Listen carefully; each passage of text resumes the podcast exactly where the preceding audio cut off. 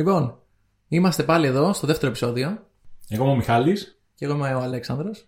Και σήμερα, πού θα ταξιδέψουμε, Αλέξανδρε; Σήμερα θα ταξιδέψουμε στο Ελ Σαλβαδόρ και στη διαχείριση του άγχους. Κλείνουμε λοιπόν το πρώτο μας ε, κεφάλαιο που ήταν για το Βιετνάμ. Ευχαριστούμε πάρα πολύ για την ανταπόκριση, για τα σχόλιά σας. Μας συγκινήσατε, μπορώ να πω, με την ανταπόκριση αυτή. Και συνεχίσουμε για το Ελ Σαλβαδόρ. Ξεκινάμε λοιπόν και σε ρωτάω, φίλε Μιχάλη, ευθέως. Μμμ. Por qué El Salvador? Θα σου πω. Γιατί το Ελσαλβαδόρ είναι μια χώρα η οποία δεν είναι πολύ γνωστή, έτσι δεν είναι; Δεν την ξέρει όλος ο κόσμος. Ανάλογα. Ποιος λέει, ας πούμε, Α, θέλω να πάω διακοπές στο Ελσαλβαδόρ φέτος. Όλοι λένε, ξέρω εγώ, θα πάω στο Παρίσι, θα πάω στη Βαρκελόνη. Στη χώρα του Παρουσίου, στη χώρα της Βαρκελόνης. Θα κάτσω στο σπίτι μου γιατί έχουμε καραντίνα. Ισχύει, Έτσι, έτσι πάει ισχύει. συνήθως. Ναι, ισχύει. Το, το El Salvador είναι μια χώρα η οποία στην καλύτερη κάποιος μπορεί και να μην έχει ακούσει καθόλου; Στην καλύτερη. Στην καλύτερη των Είτε δεν τη περιπτώσεων. σχετίζει με ένα τουριστικό προορισμό. Και κάποιοι λίγο πιο έμπειροι γνωρίζουν και ότι το El Salvador είναι μια χώρα η οποία θεωρείται από τις ε, πιο επικίνδυνες χώρες στον κόσμο. Με εγκληματικότητα και πολλά τέτοια φαινόμενα. Εμείς όμως πήγαμε στο El Salvador ε, στα πλαίσια ενός προγράμματος ε, το οποίο λέγεται MediAct και το οποίο όπως πάντα ε, το κάναμε μέσω της Action Synergy ε, και το οποίο τι αφορούσε; Το Mediac λοιπόν είναι ένα πρόγραμμα στο οποίο συνεργάζονται ε, νέοι άνθρωποι από την Ελλάδα, από την Κύπρο, από το Κυργιστάν, από το Ελσαλβαδόρ, από τη Σενεγάλη και από τη Γερμανία. Και Λιθουανία θα πω. Ε, ναι, βάλει και τη Λιθουανία μέσα και την ίδια αυτή, σωστά. Είχε να κάνει με τη χρήση των media στα χέρια των νέων και πώς ε, τα media μπορούν να χρησιμοποιηθούν ως όπλο ώστε να δημιουργηθεί μια σταθερότητα σε χώρες οι οποίες, και όχι μόνο χώρες αλλά και σε περιοχές οι οποίες ε, έχουν κάποιες καταστάσεις οι οποίες είναι λίγο άσχημες, λίγο παράξενες, λίγο... Λίγο εμπόλεμες. Ναι. Και γενικότερα πώς μπορούν οι νέοι να χρησιμοποιήσουν τα media, τα social media ε, για να αντιστρέψουν τα στερεότυπα. Γιατί υπάρχουν πολλές στερεοτυπικές αφηγήσεις στον τύπο, οι οποίες διαμορφώνουν μυαλά και διαμορφώνουν αντιλήψεις. Και οι νέοι μπορούν να αντιστρέψουν αυτό το, αυτή την πορεία τέλος πάντων, χρησιμοποιώντας με σωστό τρόπο τα media. Πολύ ωραία. Στα πλαίσια λοιπόν αυτού του προγράμματος βρεθήκαμε και εμείς στο Ελ Σαλβαδόρ και είχαμε την ευκαιρία να δούμε αυτή την ωραία χώρα από κοντά και να μιλήσουμε με ανθρώπους από εκεί οι οποίοι μας είπαν πώς έχει η κατάσταση. Ε, ήθελα να πω ότι σε αυτή την εκπομπή θα έχουμε ένα μοτίβο. Ένα πολύ σημαντικό μοτίβο για μας είναι το παγόβουνο. Το είπε ο Μιχάλης στο πρώτο podcast. Έχουμε κάνει και συγκεκριμένη δημοσίευση ε, σχετικά με τη θεωρία του παγόβουνου. Λέει ότι είναι λίγα τα προφανή που βλέπουμε σε μια κουλτούρα και τα περισσότερα είναι κάτω από την επιφάνεια. Ακριβώς. Οπότε αυτό το μοτίβο θέλουμε να ακολουθήσουμε και στο El Salvador λίγα είναι ας πούμε τα προφανή που βλέπεις με την πρώτη όψη αλλά θέλουμε να εξερευνήσουμε λίγο αυτό το, το under the water που λέμε. Κάτω από το νερό δηλαδή, για να το πούμε και στα ελληνικά, ε. Bajo del agua. Αυτό τι, τι γλώσσα ήταν, δεν Αυτό κατάλαβα. ήταν ισπανικά. Η γλώσσα που χρησιμοποιούν στο El Salvador. Ένα, Και από, που τα... μιλάμε και οι δύο, υποτίθεται. ένα από τα προφανή στοιχεία, ναι. Καλά τα είπες για το παγόβουνο, ούτε εγώ να τα έλεγα έτσι. Μπράβο. Με δασκάλεψε καλά. Το Ελσαλβαδόρ λοιπόν, πάνω από το παγόβουνο, έχουμε την εγκληματικότητα, που είναι το πρώτο πράγμα που βρίσκεις όταν γκουγκλάρεις το Ελσαλβαδόρ. Και κάτω από το παγόβουνο έχουμε την ε, τεράστια ιστορία που έχει το Ελσαλβαδόρ, η οποία οδήγησε στην εγκληματικότητα αυτή, αλλά θα την εξερευνήσουμε λίγο καλύτερα πιο μετά. Ισχύει. Και θα ήθελα να πω τώρα ότι στη σημερινή μας εκπομπή παντρέψαμε το El Salvador με τη διαχείριση άγχους γιατί οι λόγοι είναι προφανείς νομίζω. Όταν ζει κάποιος σε μια χώρα η οποία μαστίζεται από την εγκληματικότητα δεν είναι και ότι πιο εύκολο να διαχειριστείς το άγχος σου και να μπορέσεις να ξεπεράσεις ε, τη δύσκολη ε, συναισθηματική κατάσταση. Επομένως θα συζητήσουμε λίγο σήμερα τι είναι το άγχος, τι είναι το χρόνιο άγχος, τι προκαλεί αυτό στο σώμα μας όταν συμβαίνει και γιατί είναι κακό να έχουμε άγχος και θα προχωρήσουμε και λίγο στο κομμάτι της αντιμετώπισης. Τι μπορούμε να κάνουμε εμείς. Υπέροχα. Και μπορούμε να πούμε για το άγχος ότι ίσως ήταν και ένα συνέστημα που προκλήθηκε ίσως στους οικείους μας όταν ταξιδέψαμε εκεί τον περασμένο Οκτώβριο του 2019, περίπου ένα χρόνο, ας πούμε, από τώρα. Ακριβώς ένα χρόνο. Και έπρεπε να διαχειριστούν και αυτοί σε λιγότερο βαθμό, όχι σε βαθμό επιβίωσης, αλλά. Ε, η αλήθεια είναι ότι και οι δικοί μου είχαν λίγο αγχωθεί με αυτό και εγώ ίδιος Α, ακόμη ε, είχα ψάξει εκτενώς στο ίντερνετ να βρω αλεξίσφαιρα γυλαίκα ε, μήπως αγοράσω ένα πριν πάμε τελικά πριτάνευσε η λογική και Πήγα με τα ρούχα μου. Ισχύει. και νομίζω ότι η εμπειρία στο Ελσαλβαδόρ δεν τη μετάνιωσες. Γιατί στην Ελσαλβαδόρ έχουν χαρούμενους ήχους όπως αυτόν. Buenas noches, Santa Rosa.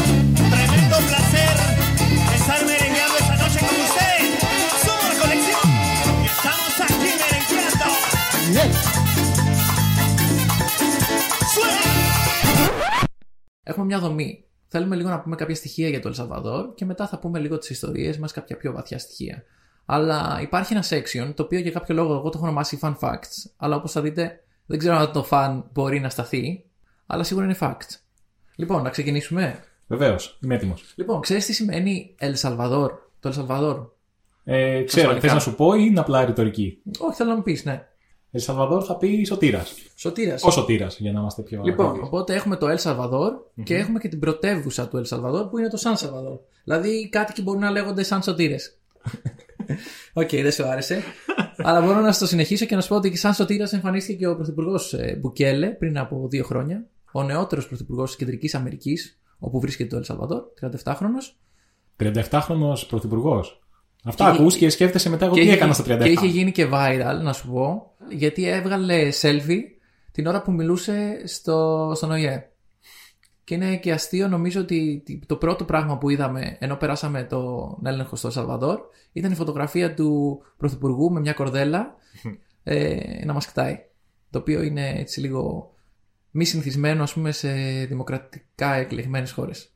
Ναι, αλλά για φαντάσου τώρα αυτό στην Ελλάδα. Δεν θα ήταν ωραία να κατέβεις από το. Και να σε κοιτάει ο Κυριακός. Ακριβώς. Δεν θα ήταν τέλειο. Θα ήταν λίγο περίεργο. Αλλά εντάξει, αλλά αυτά είναι γούστα είναι. Εμένα θα μ' άρεσε, ας πούμε, να κατέβω και να με προ... Να σε κοιτάει περπατήσει. με γουρλωμένα μάτια. Ναι, το θέμα είναι να μην το έχεις πριν. Να μην έχεις πριν πάρει την πτήση για ευνόητους λόγους. Σωστό, σωστό. Αλλά ας μην επεκταθούμε άλλο. Οπότε αν, αν φτάνεις. Ναι, αλλά αυτό που, το πρώτο πράγμα που βλέπεις είναι και το τελευταίο που, που θα δεις όταν φεύγεις. Το El Salvador λοιπόν είναι μια χώρα στην Κεντρική Αμερική. Ξέρουμε που είναι η Κεντρική Αμερική. Είναι, όπως βλέπεις στη Βόρεια και την Νότια Αμερική, είναι ένα το λεγόμενο μακρινάριο όπως το έχουμε χρησιμοποιήσει και στην Ματζαφλάρι. Οκάιδη. Ματζαφλάρι, σωστά. Ναι. Το, και είναι εκεί, λίγο πιο πάνω από τον Παναμά, ας πούμε. Ε, και είναι το μικρότερο κράτος της Κεντρικής Αμερικής. Και το μόνο που δεν έχει ακτή προς καραβική μεριά. Δηλαδή έχει μόνο προς τον Ειρηνικό. Λίγο ρηγμένη δηλαδή, έτσι. Είναι, είναι λίγο ρηγμένη, αλλά είναι και μικρή σε έκταση. Δηλαδή, σκέψου ότι το El Salvador είναι στο μέγεθος του Πελοποννήσου. Okay. Δεν έχει τρία ποδαράκια, αλλά ο διάλογος έχει πολλά ποδάρια. Και επίσης μπορούμε να πούμε ότι οι άνθρωποι από το Ελσαλβαδόρ είναι κάτω από τα βλάκι. Με αυτή τη λογική. Θα μπορούσαμε. Ε, Όμως, οι καταπλακιώτες δεν είναι 6,5 εκατομμύρια όπως είναι οι, οι El Salvadoriανοί. 6,5 εκατομμύρια. Είναι 6,5 εκατομμύρια σε αυτό το περιορισμένο γεωγραφικά μέρος. Και να πούμε εδώ επίσης ότι συνορεύουν και με την Ονδούρα. Ε, αυτό θα είναι σημαντικό αργότερα. Κρατήστε Ναι, το. Κρατήστε το αυτό σαν ε, στοιχειο Λοιπόν, μιλήσαμε για ένα πράγμα που, που δεν ξέρει ο πολλή κόσμος για το Ελσαλβαδόρ είναι ότι έχει μια υπέροχη φύση. Ισχύει αυτό. Ε, αυτό νομίζω οφείλεται στο τροπικό κλίμα που έχουν εκεί. Οπότε ξέρεις, ευνοεί την, αυτή την ωραία τροπική βλάστηση. Η οποία είναι φοβερό να τη βλέπεις. Και έχει ένα μοναδικό φαινόμενο ότι έχει 20 ηφαίστεια. Και ένα από αυτά είναι ο κρατήρας της λίμνης Κοταπέκε. Κοταπέκε. Κοταπέκε. Όχι κόκορας Πέκε. Κάτσε περίμενε. Ένα άλλο σημαντικό στοιχείο το οποίο θα μας χρησιμεύσει και σ- πολύ στη συνέχεια είναι ότι το επίσημο νόμισμα στο Ελσαλβαδόρ είναι το δολάριο, το αμερικάνικο δολάριο. Δηλαδή έχει συνδέσει η οικονομία του Ελσαλβαδόρ κανονικά με το δολάριο. Βέβαια οι, ε, οι άνθρωποι αυτοί δεν βγάζουν ε, τον αντίστοιχο μισθό, αλλά οι αξίες είναι συνδεμένες με το δολάριο. Λοιπόν, ένα άλλο σημαντικό στοιχείο είναι ότι ξέρεις πότε το Ελσαλβαδόρ κέρδισε την εξαρτησία του. Ε, νομίζω ότι την κέρδισε μαζί με εμάς. Έχεις δίκιο. Λοιπόν, το 15 Σεπτεμβρίου 1821 ανεξαρτητοποιήθηκε το Ελσαλβαδόρ από την Ισπανία. Οπότε σκέψου ότι κάπου στο Ελσαλβαδόρ είναι μια κυρία, η Χουάνα Αγγελόπουλος και ετοιμάζει το Ελσαλβαδόρ 2021.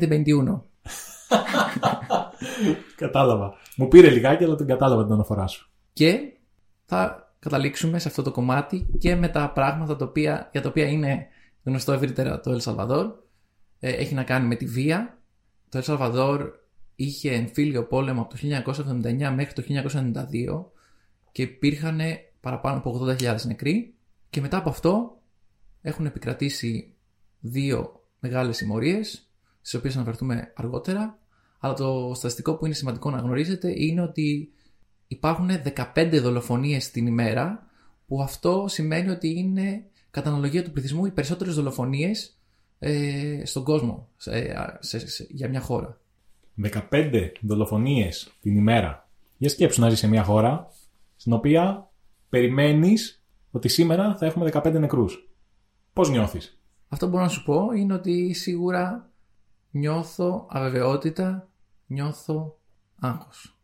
Είπες τη λέξη κλειδί, γι' αυτό ακριβώς ερώτησα, ήξερα ότι θα τη πετύχεις. Άγχος. Για πες μου, Αλέξανδρε, μια που λέμε για το άγχος, θα ήθελα να μου πεις μερικά πράγματα τα οποία εσύ βρίσκεις αγχωτικά. Τα οποία βρίσκω αγχωτικά. Λοιπόν, θα σου ξεκινήσω με κάτι φανιακό και το πάμε και όσο πιο βαθιά θες, ας πούμε. Ε, είμαι στο γήπεδο ή παρακολουθώ ένα μάτς της ΑΕΚ, της αγαπημένης μου ΑΕΚ και έχουμε 5 λεπτά για να λήξει το, το μάτς, κερδίζουμε 2-1 και περιμένω να τελειώσει το μάτς και οι αντίπαλοι πιέζουν. Αγχώνομαι. Είναι κάτι επιφανειακό θα πει κάποιος, αλλά είναι μια έκφανση του άγχους Πολύ ωραία. την οποία, αν μου επιτρέπεις, την αντιμετωπίζω με φωνές και σχεδόν ζώδη συμπεριφορά. Τέλεια.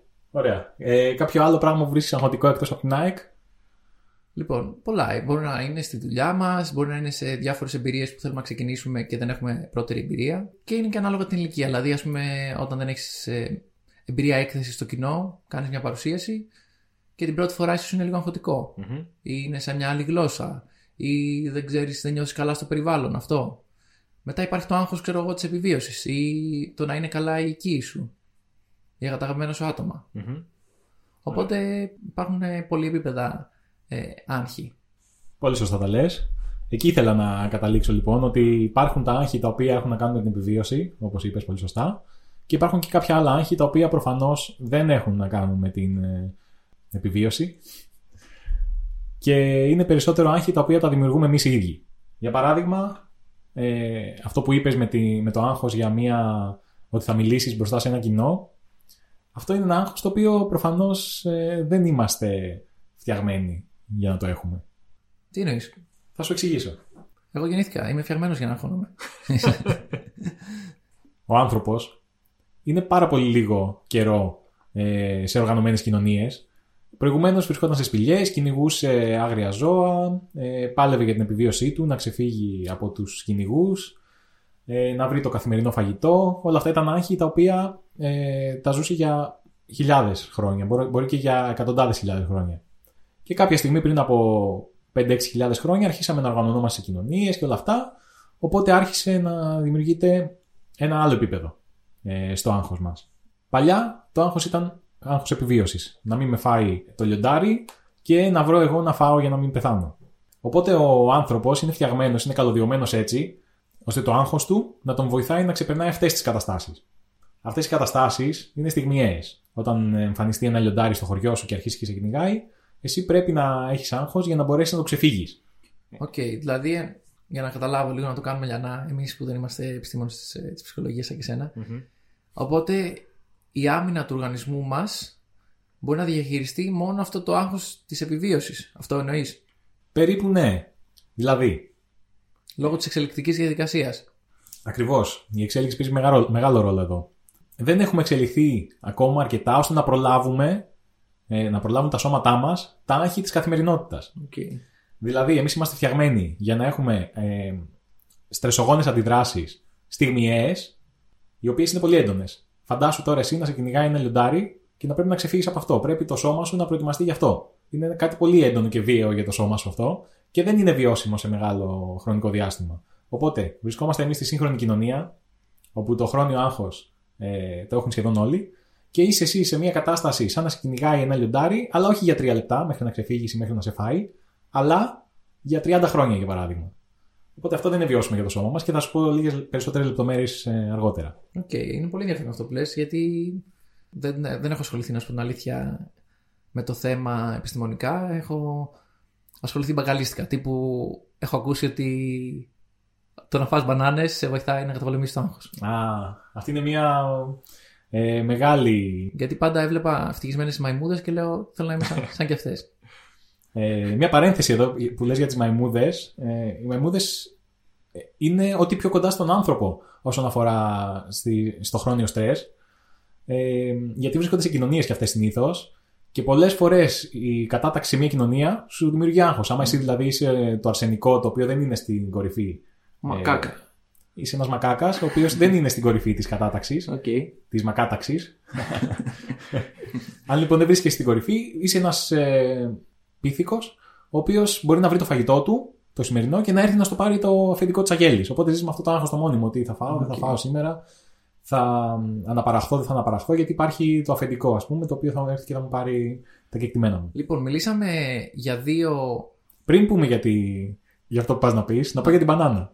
Η μπανάνα λοιπόν, πολλοί λένε ότι άμα φας πολλές μπανάνες ε, σου μειώνουν τα επίπεδα κορτιζόλης, η οποία είναι η ορμόνη του στρες ε, και δεν, δεν έχει στρες. Όμως αυτό είναι λάθος. Okay. Οπότε Άρα να μην παραγγέλνω κάθε μέρα το milkshake ε, μπανάνα. να το παραγγέλνεις γιατί είναι πεντανόστιμο και επίσης ε, επειδή έχεις πολύ καλές σχέσεις με το παιδί που το φέρνει. ε, όμως ε, οι ουσίες που έχει η μπανάνα δεν ξεπερνάνε το φράγμα αίματος εγκεφάλου ώστε να πάνε στον εγκέφαλο. Ωραία. Οπότε δεν έχουν καμία επίδραση. Κατάλαβα. Λοιπόν, αναφέρθηκες πριν σε δύο αρχή είναι το, άγχο- το άγχος επιβίωση και το άγχος στο χρονιο Νομίζω στο Ελσαλβαδόρ θα επικεντρωθούμε και λίγο στο, στο αρχαίγωνο άγχος της επιβίωσης. Ε, γιατί η κατάσταση εκεί με την εγκληματικότητα είναι αρκετά τεταμένη όπως είπαμε. Ε, υπάρχουν δύο συμμορίες οι οποίες ελέγχουν μεγάλο μέρος της χώρας και οι οποίες είναι υπεύθυνες για τις περισσότερες δολοφονίες. Υπάρχει μεγαλύτερη, μεγάλη αντιπαλότητα μεταξύ τους αλλά ελέγχουν και ολόκληρες γειτονιές. Είναι η Μάρα Σελβατρούτσα 13 και η Μπάριο 18, η γειτονιά 18. Για να μπούμε λοιπόν στο κλίμα ε, όλων αυτών που περιγράφεις, ας ακούσουμε αυτή την ιστορία και θα τη σχολιάσουμε μετά. Η ιστορία του Χουάν σε τρεις σκηνές. Ντόμ, πρωτού ξεκινήσουμε, μπορούμε να βάλουμε μια μουσική αντίστοιχη της περιοχής;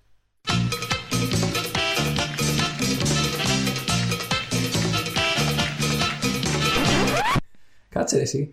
Κάτι πιο αισθαντικό έτσι να παίζεις σαν μουσικό χαλί. Ωραία, αυτό είναι, το έχουμε. Σκηνή 1. Ο Χουάν είναι ένας ιερέας της Ευαγγελικής Εκκλησίας του Ελσαλβαδόρ. Ένας άνδρας γενναίος. Κάθε μέρα στην ενορία της γειτονιάς κηρύσσει το λόγο του Θεού και αναφέρεται στη δράση των συμμοριών. Σκηνή 2. Όταν ο Χουάν γυρίζει στο σπίτι, ξεκουμπώνει το πουκάμισο που φορά ο ιερέας και εκεί ξεκινά να αποκαλύπτεται ένα μυστικό. Έχει σημαδεμένο στο σώμα του δύο αριθμούς.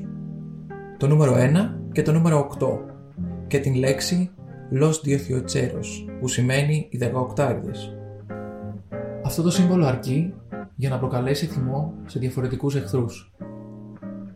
Αστυνομία, στρατιωτικούς, ακόμα και στα μέλη των δύο κύριων συμμοριών. Της Μάρας Αλβατρούτσα 13 και της Μπάριο 18. Ο Χουάν δεν είναι ένας άντρας λόγιος, στα μάτια του βλέπεις την αγριότητα και την εχθρότητα των συμμοριών. Μετά από χρόνια που διαχειρίστηκε και διέφυγε τον θάνατο, λέει ότι δεν φοβάται τίποτα πλέον. Όταν όμως μιλάει για τη μεταμόρφωσή του, δάκρυα γεμίζουν τα μάτια του. Σκηνή 3. Ο 13χρονος Χουάν μένει σε μια φτωχική γειτονιά που ελέγχει η Μπάριο 18. Ο μπαμπάς του είναι βίαιος και μέθησος. Πολλές φορές την βία αυτή την ξεσπάει στη γυναίκα του, μαμά του Χουάν και στον ίδιο. Μια μέρα όμως η κατάσταση ξέφυγε τελείως. Αφού του την βίασε, την κακοποίησε και την πέταξε έξω από το σπίτι σε μια κατάσταση τραγική. Ο Χουάν ήθελε να τον καταγγείλει και να τον εκδικηθεί. Στις περιοχές όμως που ελέγχουν οι συμμορίες, η δικαιοδοσία δεν είναι του κράτους, αλλά της τοπικής συμμορίας. Αν γίνει κάποιο έγκλημα, τότε οι συμμορίες είναι αυτές που επιβάλλουν την τάξη. Έτσι έγινε και με τον πατέρα του Χουάν. Την επόμενη μέρα εξαφανίστηκε από το σπίτι του και για μερόνυχτα ακόμα πολλά. Μέχρι που μέλη της Μπάριο 18 ήρθαν στο Χουάν και τον οδήγησαν σε ένα εγκατελειμμένο κτίριο. Άνοιξε την πόρτα και εκεί αντίκρισε δεμένο χεροπόδαρα τον πατέρα του.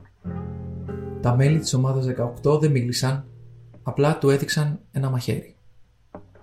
Την επόμενη στιγμή ο Χουάν έχασε ένα πατέρα, αλλά κέρδισε μια νέα οικογένεια, την Πάριο 18.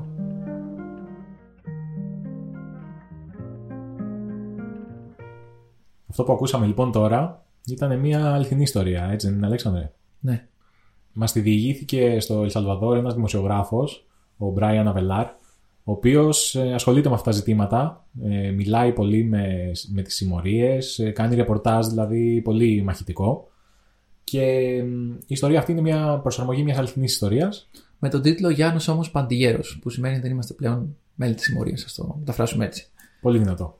Ε, Ακούγοντας αυτό, μπορούμε να καταλάβουμε λίγο κάποια ζητήματα που προκύπτουν από τη δράση των συμμοριών, αλλά γενικότερα τον κύκλο της βίας στο Ελσαλβαδόρ. Αλλά νομίζω θα βοηθούσε αρκετά στο να φερθούμε λίγο, λίγο πιο εκτεταμένα στην ιστορία του Ελσαλβαδόρ τα τελευταία 40 χρόνια, για να μπορέσουμε να καταλάβουμε λίγο και πώς έχει οδηγηθεί η κατάσταση εκεί που έχει οδηγηθεί. Τι λες, Μιχάλη; Συμφωνώ απόλυτα. Ε, νομίζω ότι τα περισσότερα προβλήματα σε αυτές τις χώρες ξεκινάνε από τον ψυχρό πόλεμο. Ε, έχουν όλα τις ρίζες τους εκεί. Δηλαδή και για το Βιετνάμ που μιλούσαμε την προηγούμενη Ναι. φορά. Κάπως ε, ο ψυχρός πόλεμος έπαιξε το ρόλο του εκεί. Στη συγκεκριμένη περίπτωση λοιπόν του Ελ Σαλβαδόρ, υπάρχει ένας εμφύλιος πόλεμο που αναφερθήκαμε λίγο πιο πριν. Διέρχησε από το 1979 μέχρι το 1992, 13 χρόνια. Και η αφορμή ήταν ένα πραξικόπημα που έγινε από στρατιωτική κυβέρνηση και οι δολοφονίες που προκλήθηκαν από- σε διαδηλωτές, οι οποίες αντιδρούσαν σε αυτό το πραξικόπημα. Και μετά υπήρχαν και αντίπεινα αντίστοιχα από τους ε, ε, αντάρτες προς ε, φύλλα προσκύμενους σε αυτή τη στρατιωτική κυβέρνηση. Για να το συνοψίσω λοιπόν, έχουμε τη στρατιωτική κυβέρνηση του Ελσαλβαδόρ που έκανε το πραξικόπημα το 1979 και απ' την άλλη έχουμε ένα συνασπισμό πέντε αριστερών αντάρτικων ομάδων με το όνομα Μέτωπο Εθνικής Απελευθέρωσης Φαραμπούντο Μαρτί. Άρα ουσιαστικά έχεις μια χούντα και έχεις και κάποιους αντάρτες οι οποίοι πάνε κόντρα στη χούντα, έτσι. Ναι, και το οποίο όπως είπες και εσύ εντάσσεται και στο όλο α, ψυχροπολεμικό επίπεδο. Και αυτό είναι πολύ σημαντικό γιατί οι Ηνωμένες Πολιτείες Αμερικής είχαν συμμετοχή σε αυτόν τον εμφύλιο πόλεμο, στηρίξανε εμπράκτος και με, παρέχοντας μεγάλες στρατιωτικές βοήθειες στην α, στρατιωτική κυβέρνηση του Ελ Σαλβαδόρ, ε, κυρίως κυβερνήσει του Ρίγκαν και του Κάρτερ, βαθαίνοντας περισσότερο το χάσμα του εμφυλίου. Μην ξεχνάμε, ας πούμε, ότι οι πολεμικές αναταραχές υπήρχαν σε όλη την ευρύτερη περιοχή. Η Νικαράγουα, ας πούμε, είναι το πιο γνωστό παράδειγμα. Και το αποτέλεσμα είναι ότι υπήρχαν 12 χρόνια βίας, 80.000 θάνατοι, όπως είπα. Θα μιλήσουμε και πιο μετά για αυτό το θέμα, γιατί είχαμε κάνει και μια επίσκεψη. Σφαγές ολόκληρων πληθυσμών, όπως το Ελμοσότε, Ένα Ε. χωριό το οποίο επισκεφτήκαμε και θα σας πούμε περισσότερες λεπτομέρειες. Και αυτός ο εμφύλιος ολοκληρώθηκε εν τέλει το 1992 όταν με πρωτοβουλία του ΟΗΕ ξεκίνησαν ειρηνευτικές συνομιλίες οι οποίες κατέληξαν στη Συμφωνία Ειρήνης του Τσαπουλτεπέκ που είναι στο Μεξικό. Και να πούμε και κάτι το οποίο δεν το ξέρατε. Ε, το τραγούδι 1992 του Σάκη Ρουβά βγήκε γι' αυτό ακριβώς το, το λόγο. Για να το ακούσουμε. 1992 Μαζί κι αυτό το χρόνο Μαζί εμείς οι δύο 1992 Μαζί κι αυτό το χρόνο Μαζί εμείς οι δύο Αυτό είναι ένα τρικ νομίζω στη διαχείριση του άγχους ότι πολλές φορές θέλουμε να ξεχ... όταν κάτι είναι πολύ βαρύ θέλουμε λίγο να το ελαφρύνουμε για να μπορέσουμε να, να ηρεμήσουμε και να επανέλθουμε. Όμως σε αυτή την περίπτωση πάω στο δεύτερο κύκλο βίας ο οποίος είναι απότοκο του πρώτου και είναι η βία των συμμοριών. Είπαμε λοιπόν τις δύο κύριες ε, συμμορίες. Για πες μου Μιχάλη. Ε, η μία συμμορία λέγεται Μπάριο 18, που σημαίνει γειτονιά 18, και η δεύτερη λέγεται MS13, η οποία πήρε το όνομά της από το όνομά μου. Μιχάλης Κοινοπτοκάκης 13 λοιπόν. Παναθηναϊκός. ε, Μάρα Σαλβατρούτσα λέγεται 13. Μμμ. Ε, οι οποίες δύο συμμορίες είναι ακόμα και σήμερα τα αφεντικά, ας το πούμε, στο Ελσαλβαδόρ. Και δημιουργήθηκαν, όχι στο Ελσαλβαδόρ όμως, δημιουργήθηκαν κάπου αλλού. Ναι, είναι αυτό που λέμε ο κύκλος της βίας. Πολλοί πληθυσμοί ήτανε, μπήκαν ανάμεσα στον εμφύλιο, ε, όπως και σε πολλούς εμφυλίους. Έχουμε δει, ακόμα και στον ελληνικό. Οι πληθυσμοί οι ντόπιοι χρησιμοποιόντουσαν σαν ασπίδα στα συμφέροντα των δύο συνασπισμών. Οπότε πολλοί αποφάσισαν να αποχωρήσουν από το Ελσαλβαδόρ και να πάνε να ζητήσουν άσυλο στις ΗΠΑ και συγκεκριμένα στο Λος Άντζελες. Πολλοί άνθρωποι του- από το Ελσαλβαδόρ πήγαν στο Λος Άντζελες και εκεί ήταν επίσης δύσκολο να επιβιώσουν. Εκεί μιλάμε τώρα στα μέσα της δεκαετίας του 80. Εκεί είχαμε ήδη ε, πάρα πολλούς ανθρώπους οι οποίοι δεν ήταν από τις ΗΠΑ αλλά προέρχονταν από Κεντρική και Λατινική Αμερική. Ε, και Μεξικό, το οποίο βρίσκεται στη Βόρεια Αμερική. ε, οι οποίοι είχαν ήδη πάει εκεί και είχαν δημιουργήσει τις δικές τους συμμορίες. Οπότε έχεις ε, στο Los Angeles συμμορίες από Κολομβιανούς, συμμορίες από Πορτορικανούς, συμμορίες από οποιοδήποτε κράτος μπορείς να φανταστείς. Υπήρχε και η συμμορία του Magic Johnson, αλλά αυτή ήταν η ειρηνική συμμορία, έπαιρνε πρωταθλήματα στο NBA. Περίπου ειρηνική, υπήρχαν κάτι αγωνιές εκεί, έπεφταν κάτι χτυπήματα, άσχημα. Okay. Και ο μόνος τρόπος για να οργανωθούν λοιπόν ήταν να φτιάξουν και αυτοί τις δικές τους συμμορίες. Οι Σαλβαδοριανοί. Αυτές οι δύο συμμορίες στην αρχή ήταν φιλικές. Δηλαδή συνεργαζόντουσαν. Όμως με την πάροδο του χρόνου και ήταν ένα σημαντικό στοιχείο το οποίο πρέπει να έχουμε υπόψη μας είναι ότι στις αρχές του 1990 και υπό τη διοίκηση του George Bush Senior ε, πέρασε ένα νόμο στο οποίο οδήγησε στην απέλαση των περισσότερων ε, πληθυσμών και κατοίκων του Ελ Σαλβαδόρ που Α. έμεναν στο Los Angeles. Οπότε αυτοί ε, με τις δομές που είχαν ήδη σχηματίσει με τις οργανώσεις γύρισαν στο φτωχό και ε, καταταλαιπωρημένο από τον εμφύλιο Ελ Σαλβαδόρ.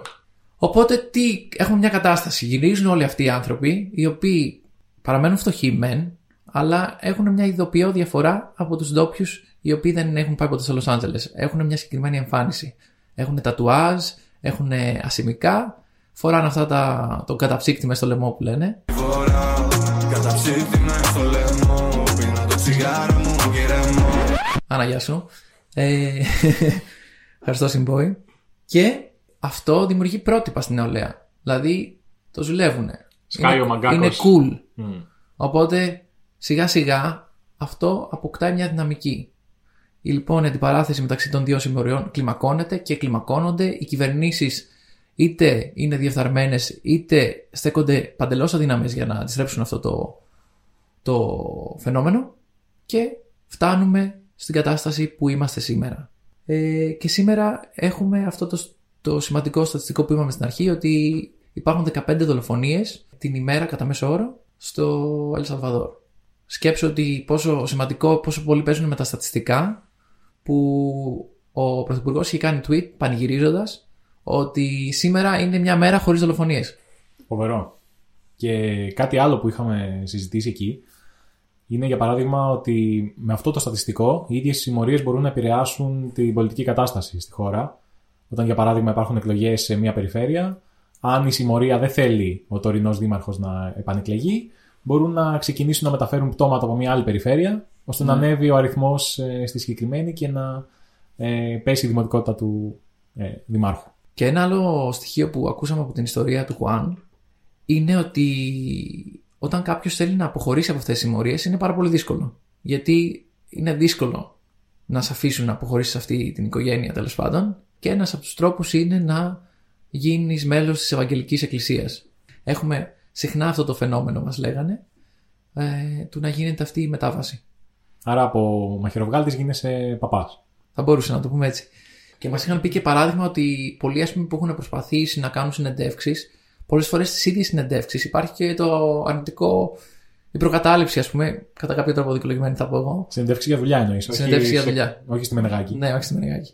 Τους ζητάνε να ανοίξουν το πουκάμισο και να δούνε αν υπάρχει αυτό το, Το το τατουάζ, τατουάζ, ναι. ας πούμε, το, η στάμπα. Γιατί οι περισσότεροι έχουν αυτό το τατουάζ. Τώρα που ανέφερες συνέντευξη για δουλειά, είναι από τις πιο στρεσογόνες εμπειρίες που μπορεί να ζήσει ένας άνθρωπος σήμερα. Και με αφορμή αυτό, λοιπόν, θέλω να σου εξηγήσω τι ακριβώς συμβαίνει στο σώμα μας όταν εμείς έχουμε μια στρεσογόνα αντίδραση. Δηλαδή, όταν το σώμα μας αντιλαμβάνεται ότι υπάρχει ένας κίνδυνος και αρχίζει και ενεργοποιείται. Τι γίνεται εκεί; Ανέφερα πριν την ε, ορμόνη η οποία λέγεται κορτιζόλη. Η κορτιζόλη λοιπόν είναι γνωστή και ως η ορμόνη του στρες. Τι κάνει αυτή η κορτιζόλη; Όταν αγχωνόμαστε, αρχίζει και εκρίνεται από τον εγκέφαλο. Και δίνεται σήμα στο σώμα μας ότι, παιδιά, κίνδυνος, πρέπει να βρούμε ενέργεια. Και άμεσα, τι να την κάνουμε αυτή την ενέργεια, να αρχίσουμε να τρέχουμε. Γιατί υπάρχει κίνδυνος. Ή να αρχίσουμε να ε, πολεμάμε τον κίνδυνο. Αφού λοιπόν η ενέργεια ε, βρίσκεται στη γλυκόζη, πρέπει αυτή η γλυκόζη κάπως να μεταφερθεί στο υπόλοιπο σώμα μας, να πάει στους μύε μας και να μπορέσουμε να τρέξουμε γρήγορα. Οπότε τι γίνεται, η καρ- καρδιά μας αρχίζει και χτυπάει πιο δυνατά, ανεβαίνει η πίεση του αίματος για να μπορέσει να μεταφερθεί η γλυκόζη στο, στα μέρη που πρέπει να πάει. Ε, και ταυτόχρονα σταματάμε όλες τις μακροπρόθεσμες εργασίες που κάνει το σώμα μας για να μπορέσουμε να διατηρήσουμε ενέργεια. Αυτές οι μακροπρόθεσμες εργασίες είναι η ανάπτυξή μας, τα παιδιά δηλαδή όταν μεγαλώνουν, είναι η χώνεψη, ε, είναι η αναπαραγωγή ε, και είναι και το ανασωπητικό μας. Να ρωτήσω κάτι το οποίο θα σπάσει λίγο τον επιστημονικό τρόπο που τα λες. Βεβαίως. Δηλαδή θέλω να σου το πω απλά. Εμένα, άμα αγχώνομαι, με πονάει η κοιλιά μου. Με πονάει η κοιλιά μου και ξέρεις, έχω μια τάση. Ναι, ναι, ναι, κατάλαβα. Ε, να σου φύγουν, ας πούμε. θα σου πω ακριβώς γιατί, Γιατί συμβαίνει αυτό, ναι. Ακριβώς θα σου πω. Προετοιμάζεται το σώμα σου όταν έχεις άγχος για να μπορέσει να τρέξει, να φύγει. Οπότε σου λέει, σταματάω τη χώνεψη, ό,τι υπάρχει στο στομάχι σου μένει εκεί και ταυτόχρονα ό,τι υπάρχει στο παχύ σου έντερο πρέπει να φύγει άμεσα για να μπορέσεις να ελαφρύνεις και να μπορέσεις να τρέξεις μακριά. Λόγω αυτής της ε, αντίδρασης, εσύ Όπου φύγει, φύγει. όπου φύγει, φύγει. Και επειδή ε, για τη διαδικασία της χώνεψης χρησιμοποιείται πάρα πολύ νερό από τον οργανισμό μας, ε, όλο αυτό το νερό που βρίσκεται στο στομάχι πρέπει επίσης να φύγει και εκενώνεται ταυτόχρονα μαζί με όλα τα υπόλοιπα πράγματα. Λοιπόν, αυτό που ακούτε τώρα είναι ένα πλεονέκτημα του podcast. Ότι δεν χρειάζεται να τη δείτε αυτή την εικόνα. Είναι. Θα μείνει μόνο στα αυτιά σας και όχι χαραγμένη στα μάτια σας. Ε, ουσιαστικά αυτή είναι η στρεσογόνα αντίδραση, ότι εστιάζει το σώμα μας στο να επιβιώσει και τα υπόλοιπα τα βλέπουμε, τα βρίσκουμε ρε παιδί μου. Okay. Το νοσοποιητικό σου δηλαδή δεν ψάχνει α, ε, να δω αν υπάρχει κανένας όγκος, να τον αντιμετωπίσω, αλλά πηγαίνει όλη η ενέργεια στην, ε, ε, στην επιβίωση. Καλές, σταμάτα, χώθηκα. Να βάλουμε λίγο μουσικούλα πάλι λατινίκη να χαλαρώσουμε λίγο. Ναι, ναι, ας βάλουμε. Ωραία. Bienvenidos a su fiesta, señores. Vamos con más música, maestro Nono. Vamos a ir con eso porque arriba El Salvador. Con todo y calchuapa, así es sabroso. ¡Arriba El Salvador!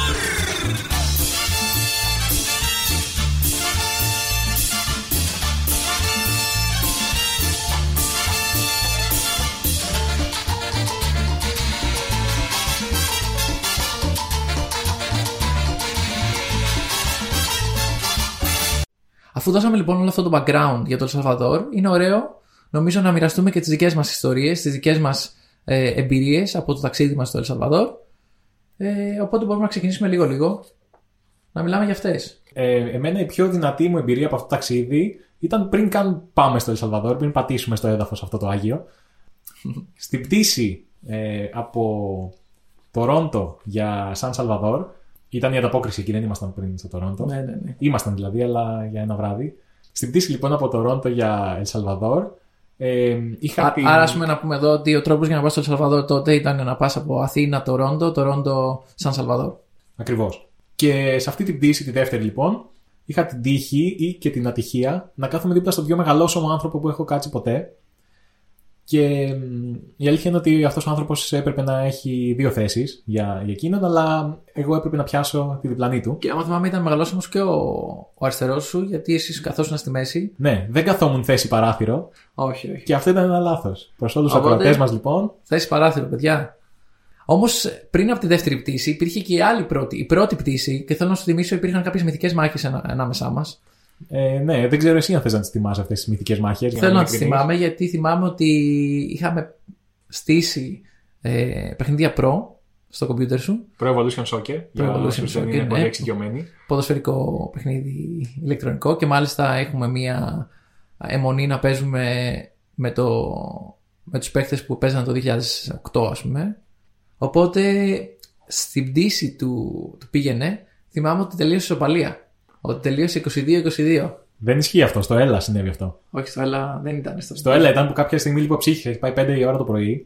Και κάποια στιγμή εγώ λέω εντάξει, δεν μπορώ άλλο, δεν αντέχω άλλο. Και σταμάτησα. Αλλά ήταν ισοπαλία τότε. Εκεί λίγο ψύχησα. Ναι, δεν το θυμάμαι. Πάντως θυμάμαι ότι παίξαμε περίπου 11 ώρες στο πήγαινε και δεν θυμάμαι 7-8 στο, στο έλα. Και νομίζω ότι είναι από τα πράγματα ε, από τα οποία, για τα οποία είμαι πιο περήφανος από οτιδήποτε άλλο στη ζωή μου. Αυτό λέει πολλά για σένα, Μιχάλη. Ακριβώς. Ε, Οπότε, οκ, έγινε το ταξίδι και φτάνουμε στο Ελ Σαλβαδόρ. Είπα για το χαρούμενο κύριο Πρωθυπουργό που μας υποδέχτηκε και φτάνουμε ε, στο hostel. Πριν φτάσουμε στο hostel, ε, είχες αναφέρει στο προηγούμενο podcast αυτή την αίσθηση που είχες όταν κατέβηκε στο Βιετνάμ από την υγρασία. Αυτό μπορώ να πω ότι το έζησα και στο Ελ Σαλβαδόρ. Δεν ξέρω αν ήταν το ίδιο έντονο βέβαια ε, με το Βιετνάμ. Αλλά υπήρχε αυτό που λες, ότι έχεις ένα πάπλωμα γύρω σου υγρασίας Το οποίο είναι πάρα πολύ ζεστό και ίσως και λίγο. Και το οποίο για παράξενο. να πούμε ότι επειδή για σένα ήταν το πρώτο ταξίδι εκτός Ευρώπης, ήταν κάτι πρωτόγνωρο; Ναι, ναι, ε, ξεκάθαρα. Ε, αλλά μετά από λίγο νομίζω το συνηθίζεις. Είναι νομίζω η πρώτη σου εντύπωση όταν πατάς μέχρι να προσαρμοστείς λιγάκι. Φτάνουμε λοιπόν στο hostel, το οποίο λεγόταν Hotel Boutique San Benito. Άντε ρε, δεν το θυμόμουν αυτό, αλλά ναι. Κάνουμε και λίγο γκρίζα διαφήμιση. Ισχύει. Βασικά δεν ήταν γκρίζα, τέλος πάντων. Είναι μια εμπειρία, πρέπει να τη ζήσετε. Hotel Boutique San Benito. Και ήταν λοιπόν η εμπειρία που ζήσαμε εκεί. Φτάνουμε στη ρεσεψιόν και μαζί με το κλειδί τι μας έδωσαν. Μας δίνουν ωτοασπίδες και λέμε, οκ, το έχουν σκεφτεί όλα, ξέρω εγώ. Μπράβο τους. Ε, σου λέει ροχαλίζει αυτός έτσι που τον βλέπω. Ας δώσω ωτοασπίδες. Ασπίδες, ναι. Ανεβαίνουμε λοιπόν ε, στον όροφο που ήταν ε, το hostel, γιατί αυτό ήταν ένα ξενοδοχείο που είχε κανονικά δωμάτια, στο οποίο ήταν ε, περίπου σχεδόν όλη η άλλη αποστολή. Και ήμασταν εμείς οι τέσσερις, ήταν ο, ε, εγώ, ο Μιχάλης, ο Μπάμπα από τη Σενεγάλη και ο Μαχμούντ από την Αίγυπτο, οι οποίοι κοιμόμασταν σε, σε hostel. Σε δύο κουκέτες. Ανεβαίνουμε όμως πάνω και όσο ανεβαίνουμε τα σκαλιά, ακούμε μια αυξανόμενη μουσική. Έκαναν πάρτι μέσα στο δωμάτιο; Μπορείς να το πεις και έτσι, αλλά η αλήθεια είναι λίγο διαφορετική. Το hostel λοιπόν αυτό βρισκόταν τείχο-τείχο με το κλαμπ της περιοχής. Και όταν λέω τείχο-τείχο δεν είναι πολύ ακριβές γιατί η τείχη ήταν διαμπερή. Δηλαδή Υπήρχε υπήρχε ένα τρύπα κενό. που μπορούσες να δεις τα χορευτικά act ε, ε, μέσα σε αυτό το κλαμπ. Δηλαδή φανταστείτε το δωμάτιό σας να βρίσκεται μέσα σε ένα κλαμπ. Ισχύει. Και εκεί έπρεπε να κοιμηθούμε εμείς. και, τα Εξού και οι οτοασπίδες. και τα καταφέραμε γιατί νομίζω το κλαμπ αυτό λειτουργούσε τις περισσότερες μέρες από αυτές που ήμασταν. Δεν λειτουργούσε μία νομίζω. Και ήταν η μέρα, μέρα με την ησυχία. Νομίζω στο τέλος είχαμε συνηθίσει και δυσκολευτήκαμε. Ναι, ναι. Γιατί υπήρχε ένας ρυθμός, νόμιζες ότι χόρευε σάλτσα μες στον ύπνο σου. και υπήρχε αυτό το στοιχείο το πολιτισμικό που, που ήταν ενδιαφέρον. Πραγματικά, εγώ γύρισα στην Ελλάδα μετά και δυσκολεύτηκα λίγα και έβαζα στα ακουστικά μου να ακούσω λίγο μουσική όπως αυτή.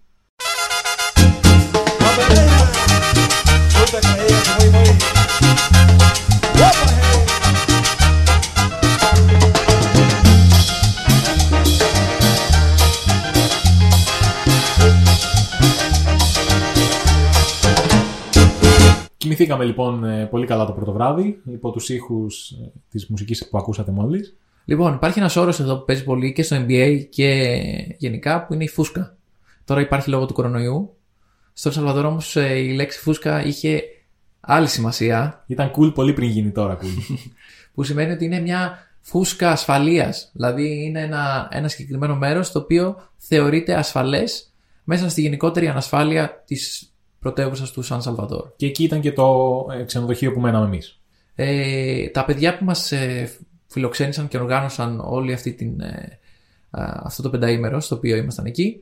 Ναι, ο οργανισμός τους ονομάζεται Censura Zero που σημαίνει Α, λογοκρισία 0. λογοκρισία 0 και οι οποίοι μας συμβούλευαν από την αρχή και μας είχε κάνει εντύπωση, όχι πάρα πολύ γιατί είχαμε διαβάσει λίγο, αλλά μας είχε κάνει εντύπωση ότι να μην κάνουμε βόλτες μόνοι μας, να μην πηγαίνουμε ξέρω εγώ παρά έξω. Υπήρχαν, είχαν αυτή τη φοβία από μόνοι τους, οπότε σκέψου τι είχαν στο μυαλό τους και τι εικόνες και είχαν αυτή την, ε, την αίσθηση ανασφάλεια για εμάς τους, ε, τους ταξιδιώτες ας πούμε σε, αυτό το, σε αυτή την περιοχή. Οπότε πηγαίναμε μαζί και σε διάφορα μέρη αν θέλαμε να αγοράσουμε κάτι.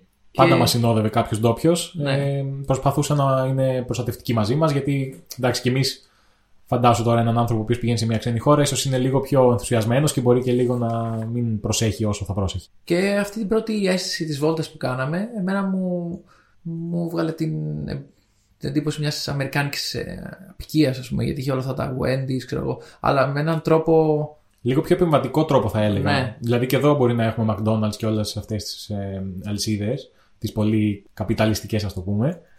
Αλλά δεν είναι το ίδιο πράγμα με αυτό που είδαμε στο Ελσαλβαδόρ. Ήταν λίγο πιο έντονο αυτό το στοιχείο. Και πάντα υπήρχε ένας security, να το πω, με το δάχτυλο σκανδάλι. Έτοιμος να πυροβολήσει αυτό, δεν το έχω ξαναδεί, ας πούμε, Ναι, ναι, ήταν φοβερό, σε, έξω από πολυκαταστήματα, έξω από, ακόμα και από περίπτερα, ας το πούμε έτσι. Και στα McDonald's που περάσαμε Ναι. ήταν και εκεί. Είχε αρκετά άτομα με, με όπλα μεγάλα. Ε, για αυτή την εντύπωση λοιπόν ε, μπορεί να σας μιλήσει και ο Νικόλας Αθήνης, ε, ο οποίος ήταν μαζί μας σε εκείνο το ταξίδι. Ο Νικόλας εκπροσωπούσε το Συμβούλιο Νεολαίας Κύπρου και θα μας δώσει μια εικόνα από το μάτι του φωτογράφου. Το Ελ Σαλβαδόρ ήταν η 33η χώρα προορισμός μου και συνά μου ο πιο ιδιαίτερος προορισμός. Ιδιαίτερος γιατί στα μάτια ενός φωτογράφου όλα φαίνονται από μια διαφορετική οπτική γωνιά. Στο μακρινό Ελ Σαλβαδόρ, λοιπόν, η πρώτη εικόνα με το που φτάνει κάποιος στη χώρα είναι πως σίγουρα δεν είναι ένας τουριστικός προορισμός, αλλά μια χώρα με ιδιαίτερη έμφαση στο στρατό, αλλά και στι ιδιωτικέ ομάδες ασφαλείας, οι οποίες συνεχώς οπλοφορούν. Αυτό είναι το πρώτο και κυρίαρχο πλάνο στα μάτια του επισκέπτη, αφού τόσο στο αεροδρόμιο, τόσο στο δρόμο, στα πολυκαταστήματα και στα εστιατόρια είναι παντού αυτή η ασυνήθιστη για τα ευρωπαϊκά δεδομένα εικόνα. Άντρες όλων των τύπων, λατινοαμερικάνικου στυλ, με παλιές ή ακόμη και αυτοσχέδιες στρατιωτικές στολές, με παλιά σκισμένα άρβιλα, με σκουριασμένα όπλα σότκα της δεκαετίας του 50 από τον φίλο της χώρας και χορηγημένα από την Αμερική, με ουλές στο πρόσωπο αλλά και εμφανές ταλαιπωρημένο κορμί. Οι άντρες αυτοί είναι υπεύθυνοι της τάξης και ηθικής στους δρόμους, όπου κυριαρχούν οι συμμορίες σε ένα κατεξοχήν διεφθαρμένο και χειραγωγημένο κράτος από τους Αμερικάνους. Το Ελ Σαλβαδόρ είναι ένας προορισμός όνειρο για έναν φωτογράφο λόγω της ιδιαιτερότητάς του και της διαφορετικότητάς του από τον υπόλοιπο κόσμο. Χαρακτηριστικό οι 128 GB φωτογραφίες στην κάρτα μνήμης μου. Χήμαρο ο κουμπάρος μας λοιπόν από την Κύπρο. Και πριν που αναφερθήκαμε στη Φούσκα, ήθελα να πω ότι υπήρχε τρομερή αντίθεση. Δηλαδή υπήρχαν, υπήρχε μια τρομερή αντίθεση μεταξύ ε, των περιοχών που ζούσαν οι πιο, οι, ο μεγα- ο μεγαλύτερο μέρος του πληθυσμού και υπήρχε και μια περιοχή η οποία δεν ήταν δικιά μας φούσκα. Η δικιά μας φούσκα ήταν μια μινιόν φούσκα, αλλά υπήρχε και μια α, Φουσκάρα. φουσκάρα, η οποία είχε ψηλούς φράκτες και ήταν σαν να ζει σε ένα ακριβό προάστιο, ας πούμε, στις ΗΠΑ, όπου υπήρχαν α, πολυτελή σπίτια, βέβαια με ασφάλεια και, σαν, και τείχους που υψωνόντουσαν. Σαν κάστρα ήταν αυτά τα Σαν σπίτια κάστρα. περισσότερο. Και υπήρχε αυτή η μεγάλη α, αντίθεση, ας πούμε. Πάντως το εντυπωσιακό είναι ότι οι φράχτες που ανέφερες, ναι, μεν ήταν μεγαλύτεροι σε αυτό το προάστιο, όμως ήταν συνηθισμένο να τους βλέπεις σε όλες τις περιοχές που περάσαμε εμείς. Ε, υπήρχαν πάντα ε, σειρματοπλέγματα μικρά, υπήρχαν ε, κάποιοι τείχοι που έκλειναν το σπίτι από το δρόμο και ήταν αρκετά συνηθισμένο αυτό το πράγμα. Και μια τελευταία ιστορία πριν μπούμε σε πιο βαθιά θέματα ήταν κάτι που μας συγκλώνησε θετικά. Ήταν ο χορός του Ξανθού Αγγέλου. Αχ, νομίζω ήταν ο πιο χαρισματικός άνθρωπος που έχω δει ποτέ μου. Ακόμα έχει αυτή η μουσική στα, στα, στα αυτιά μου. Ξυπνάω πολλές φορές και στεναχωριέμαι. Ένας ε, χορευτής, ο οποίος τι χώρο χόρευε ακριβώς; Νομίζω ήταν σάλσα Σάλσα ήταν. και ήταν, ξεχώριζε. Ήταν ένας, ένας ψηλός νεαρός, να το πω, ο οποίος χόρευε την ίδια στιγμή με τέσσερις γιαγιάδες. Ήταν από το πιο όμορφα performances που έχω δει στη ζωή μου.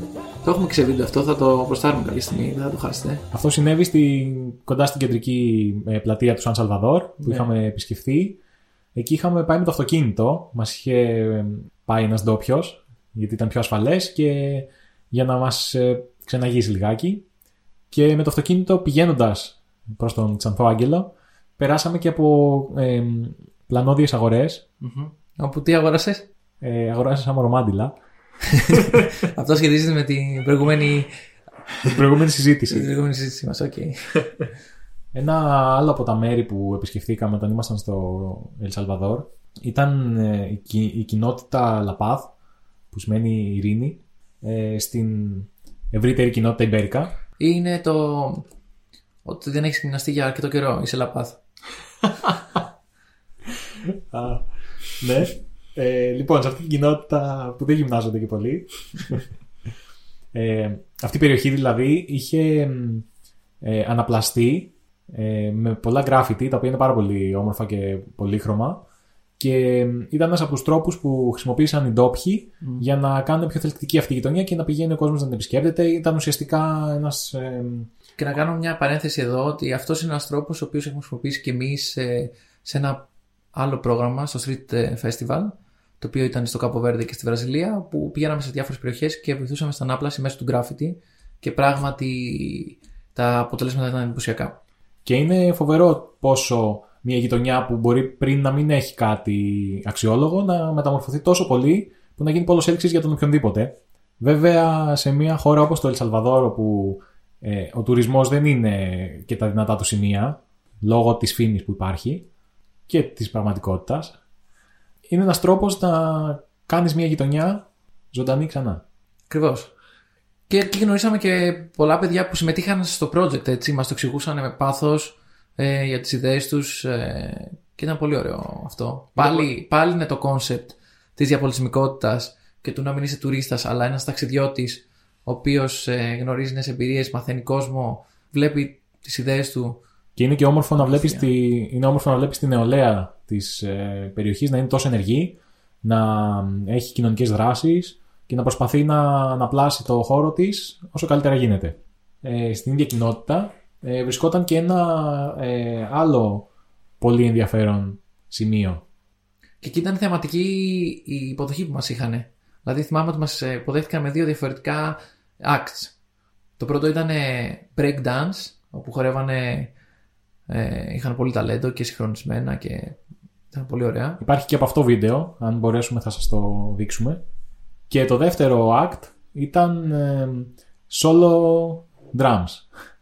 Ήταν ε, κάποια παιδιά, ε, αρκετά νέοι, νομίζω ήταν από 10 μέχρι 15, δεν ήταν πάνω από 15. Καμία δεκαριά, συγκρότημα, οι οποίοι μας υποδέχτηκαν με, με τα τύμπανα στο χέρι και είχαμε και μια πολύ ωραία στιγμή εκεί με μία από τις ε, συμμετέχουσες στην ομάδα μας, η οποία ήταν από τη Σενεγάλη, η οποία ξεκίνησε να χορεύει στους ρυθμούς των ε, κεντροαμερικανικών τυμπάνων. Και κάποια στιγμή ε, βγάζει τα παπούτσια της και αρχίζει και χορεύει ε, σε ρυθμούς ε, αφρικάνικους και νομίζω και τα τύμπανα ξεκίνησαν και αυτά να τη συνοδεύουν. Και αυτό ήταν μια σκηνή μαγική για μένα γιατί βλέπεις όλους αυτούς τους τόσο διαφορετικούς λαούς πώς μέσα από αυτό, το, αυτό τον ήχο, από αυτή τη, Μέσα από τη μουσική. μέσα από τη μουσική ε, συνοήθηκαν απόλυτα. Στην ίδια λοιπόν περιοχή ε, βρισκόταν και ο Κύβος, Ο Ελκούβο. ο οποίος ε, πήρε το όνομά του, είναι ακτήριο που πήρε το όνομά του από το σχήμα του και φιλοξενούσε παιδιά από την κοινότητα και τα απασχολούσε με ε, δραστηριότητες όπως αθλήματα, είδα κάποια γηπεδάκια, ε, είχε βιντεοπαιχνίδια, είχε μαθήματα αγγλικών, ε, είναι κάποιες δραστηριότητες, ε, Μουσική. Μουσική, μπράβο, υπήρχε και στούντιο στο συγκεκριμένο ε, Θυμάμαι χώρο. δηλαδή σε αυτό το στούντιο έχω πολύ έντονη την εικόνα του Μιχάλη να έχει πιάσει αγκαλιά το μικρόφωνο και να τραγουδάει το My Heart Will Go On. ε, της υπέροχης Celine Dion. Ε, νομίζω το απογείωσα, για να είμαι ειλικρινής. Ε, ρε καραγκιόση. Πάλι γελοτοποιός έγινες, ακόμα και στο Σαλβαδόρ. Ε, το γράφει και η ταυτότητά μου. Επάγγελμα γελοτοποιός. ε, την εντύπωσή της λοιπόν θα μας δώσει και η Εμιλία Τικούδη, η οποία ήταν με μέλος της ομάδας μας. Ε, για να την ακούσουμε λοιπόν. Η ταπέλα αυτή που έχει φορέσει το Ελσαλβαδόρ ως ένας επικίνδυνος τόπος παρατήρησα στις ε, συνομιλίες μου ότι έχει κουράσει τους ντόπιους και τους έχει εγκλωβίσει σε πολλά επίπεδα. Ε, στη προκειμένη περίπτωση όμως το ταξίδι στο Ελσαλβαδόρ ήταν επί τούτου σχεδιασμένο ώστε να προσεγγίσει αυτήν ακριβώς τη βία. Και για να σας προλάβω, όχι δεν αποφασίσαμε να αλλάξουμε καριέρα και να το γυρίσουμε σε συμμορίτες, ούτε είμαστε ε, φιλόπονοι, ούτε αρεσκόμαστε στο να βλέπουμε και να νιώθουμε τη βία. Για αυτά υπάρχει το Netflix και ο Ταραντίνο. Ε, πήγαμε λοιπόν ως ομάδα για να πάρουμε μια εικόνα του πώς μια κοινότητα ουσιαστικά ζυμωμένη με τη βία μπορεί να δημιουργήσει εργαλεία διαχείρισης, αντιμετώπισης ή και μεταμόρφωσης ε, κρίσεων, συγκρούσεων. Αυτά που είδαμε λοιπόν ήταν τόσο συμπυκνωμένα που ακόμα με στώνουν μέσα μου. Αυτό που μου έχει μείνει είναι ένα συνοθήλευμα από αποσπασματικές εικόνες. Εδώ βάλε συναντήσεις, ανθρώπους, φράσεις, τοποθεσίες.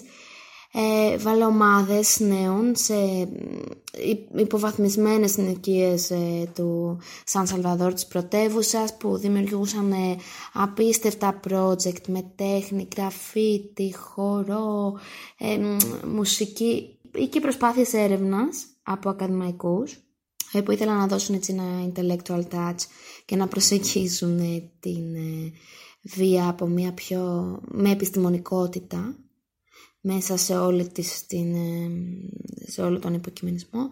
Ε, εξιστορήσεις ανθρώπων, δημοσιογράφων ειδικά ε, που βρέθηκαν στο πεδίο ας πούμε σε πολλά εισαγωγικά. Ε, στην περίοδο που πήγαμε εμείς ήταν ε, η περίοδος που ο πρόεδρος ε, ο Μπουκέλε ο νεοεκλεγμένος πρόεδρος, έτσι ο νεαρός νεοεκλεγμένος πρόεδρος. Ε, Twitter, ε, πώς νεκρούς έχουμε σήμερα, μηδέν. Ε, ή μόνο δύο νεκρούς σήμερα, έτσι, σκορ, ε, ποδοσφαιρικό.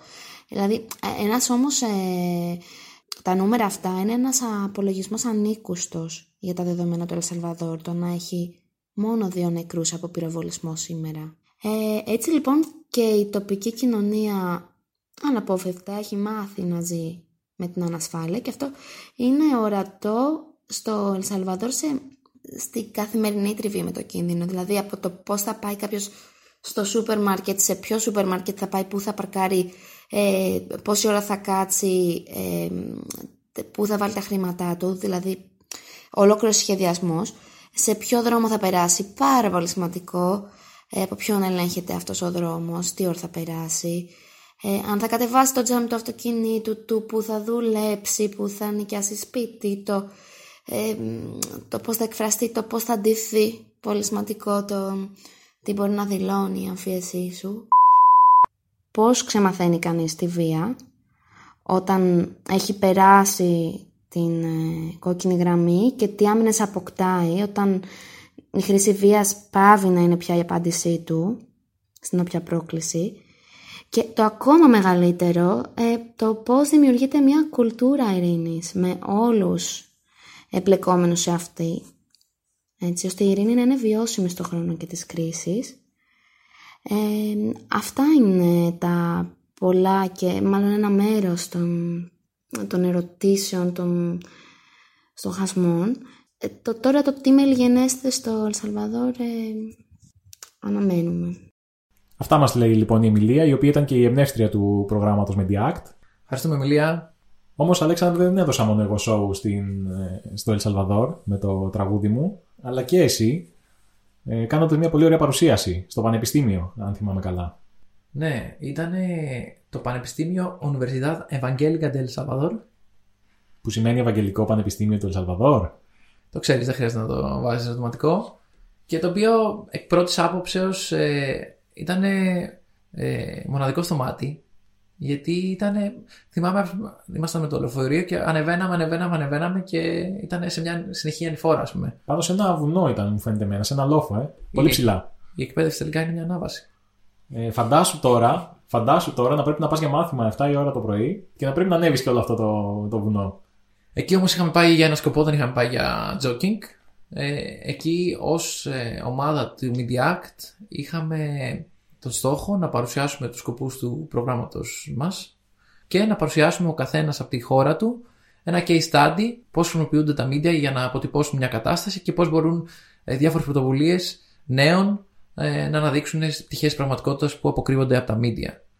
Εκεί λοιπόν εμείς η ελληνική αποστολή ε, κάναμε μια παρουσίαση στα ισπανικά ε, στους φοιτητές ε, πολιτικών επιστημών σχετικά με το πώς αποδίδουν τα ελληνικά μίντια την κατάσταση που υπάρχει στην Ελλάδα με τους πρόσφυγες. Οπότε στην αρχή προσπαθήσαμε να εξηγήσουμε λίγο σε γενικό πλαίσιο ποια είναι αυτή η κατάσταση, γιατί βρίσκονται στο Σαλβαδόρ. Βασικά προσπαθήσαμε να εξηγήσουμε ποια είναι η Ελλάδα. Ε, ε, οι περισσότεροι την ξέρουν όμως, οκ. Και μετά αποτυπώσαμε πως ο ελληνικός τύπος ε, παρουσιάζει στερεοτυπικά α, αυτό το φαινόμενο. Και γιατί είπες ότι εγώ έκλεψα την παράσταση; Το είπα, Αλέξανδρε, γιατί δεν ξέρω αν το πήρες χαμπάρι. Όμως οι φοιτητές και οι φοιτήτριες που βρίσκονταν στο κοινό σου, τους φάνηκε πολύ ενδιαφέρουσα η, η προφορά σου στα Ισπανικά. Ναι. Γιατί συμβαίνει αυτό, μιλάμε διαφορετική γλώσσα. Διαφορετική. Δεν ξέρω, ήρθε μια κοπέλα Εποχή. και μου λέει ότι ε, μ' αρέσει πάρα πολύ ο τρόπος που μιλάς. Εγώ έχω την προφορά της Ισπανίας. Λέει είναι πολύ εξωτικός. Οπότε ε, ακόμα και όταν μιλάς την ίδια γλώσσα πολλές φορές η προφορά που αλλάζει ε, κάνει διαφορά. Άρα είχε και τα τυχερά σου. Ε, θα πω ότι η προφορά μου αποτέλεσε ε, πόλο έλξης. Αυτό. Η πιο έντονη όμως μνήμη που έχω από το Ελ Σαλβαδόρ. Ε, φαντάζομαι. νομίζω συ- συ- Και μία από τις πιο έντονες ξεχωριστές ε, εμπειρίες στη ζωή μου θα πω. και στη δική μου. Ε, ήταν η επίσκεψη στη φυλακή ε, La Esperanza. Οπότε μιλήσαμε για το τι επικρατεί στο Ελ Σαλβαδόρ και τώρα στα πλαίσια του προγράμματος πήγαμε να επισκεφτούμε μια φυλακή, τη La Esperanza. Δεν ξέρω αν την είχες γκουγκλάρει πριν πάμε. Εννοείται ότι την γκουγκλάρα και αυτά που είδα με, με τρόμαξαν λίγο. Νομίζω κάτι έλεγε για μια μαζική απόδραση που είχε γίνει, αλλά είχε γίνει το 2004, οπότε. Ναι, και όχι μόνο αυτό. Ήταν, είναι και γνωστή αυτή η φυλακή για τις, ε, για τις εξεγέρσεις που γινονται ε, ξέχωρα από τις αποδράσεις. Δηλαδή η εξέγερση σημαίνει ότι μαχαιρωνόμαστε μεταξύ μας οι κατάδικοι, μαχαιρώνουμε και μερικούς ε, φύλακες. Ναι, κάτι τέτοιες όμορφες ε, αιματηρές ιστορίες. Και είχαμε και την ανάλογη προετοιμασία. Δηλαδή, μας είχαν ενημερώσει τα παιδιά από το Σενσούρα Σέρο ότι θα πρέπει να προσέξουμε αν έχουμε τατουάζ με αριθμούς ε, να τα είναι όλα καλυμμένα. Γιατί είπαμε ότι οι αριθμοί το 13 ε, και το 18. Είναι κόκκινο πανί, δηλαδή άμα το δουν κόκκινο. πάνω σου, σε έφαγαν. Δεν ξέρω αν σε έφαγαν, αλλά σίγουρα θα τους εξαγριώσουν. Σε έφαγαν, σε έφαγαν. Και προφανώς και οι μπλούζες με αντίστοιχα λόγο μας είπαν ότι να φοράμε κάτι χωρίς στάμπες, ένα μονόχρωμο τέλος πάντων. Και είχαν πει στην αρχή, τουλάχιστον εγώ αυτό θυμάμαι, ότι στα κορίτσια να μην φοράνε κονταρούχα. Σε εμάς, μας είχαν πει ότι δεν υπάρχει πρόβλημα. δεν, δεν αναφέρθηκε κάτι, απλά είπαν κορίτσια αυτό. Ναι. Σε εμάς δεν είπαν κάτι, οπότε πήγαμε εκεί με τα μπουτάκια μας έξω, με, τα, με τις γαμπούλες μας έξω και βρεθήκαμε προεκπλήξεως έξω από τη φυλακή. Μας υποδέχτηκε λοιπόν Ήμασταν- η σημαντικότερη φιγούρα που έχουμε γνωρίσει νομίζω στη ζωή μας. Για μένα έστω είναι αλήθεια αυτό. Ο οποίος ήταν ο Σκορπιός. Φύλακας φυλακής μας λέει Γεια σας. Με λένε Γκοντζάλε, ξέρω εγώ τι είπε. Αλλά θα με φωνάζετε σκορπιό. Και του λέμε γιατί; Γιατί Σκορπιέ, Πώς κέρδισε αυτό το όνομα; Και λέει μου το έχουν δώσει οι συνάδελφοί μου για τον τρόπο που έχω αντιμετωπίσει κάποιες καταστάσεις στο παρελθόν. Ε, και εκεί μπορώ να πω ότι διέκρινα μία περηφάνεια, μία λάμψη στα μάτια του. Ισχύει. Μία, σαν να κρυβό αναπολούσε κάτι, σαν, σαν να ξαναζούσε ένα ωραίο γεγονός, Ισχύει. το οποίο του έδωσε και το όνομα. Ε, και ο οποίος είχε. Ε, ήταν από τις πιο τρομακτικές φιγούρες που έχω δει στη ζωή μου. Ισχύει. Όχι όμως ότι είχε κάποιο. ότι έκανε κάτι, απλά ήταν, είχε αυτή την απειλή πάνω του. Ξέρεις ότι δεν τα βάζεις μαζί του. Όπως το λέγει ο Ερκολής. Νεκρός ή ζωντανός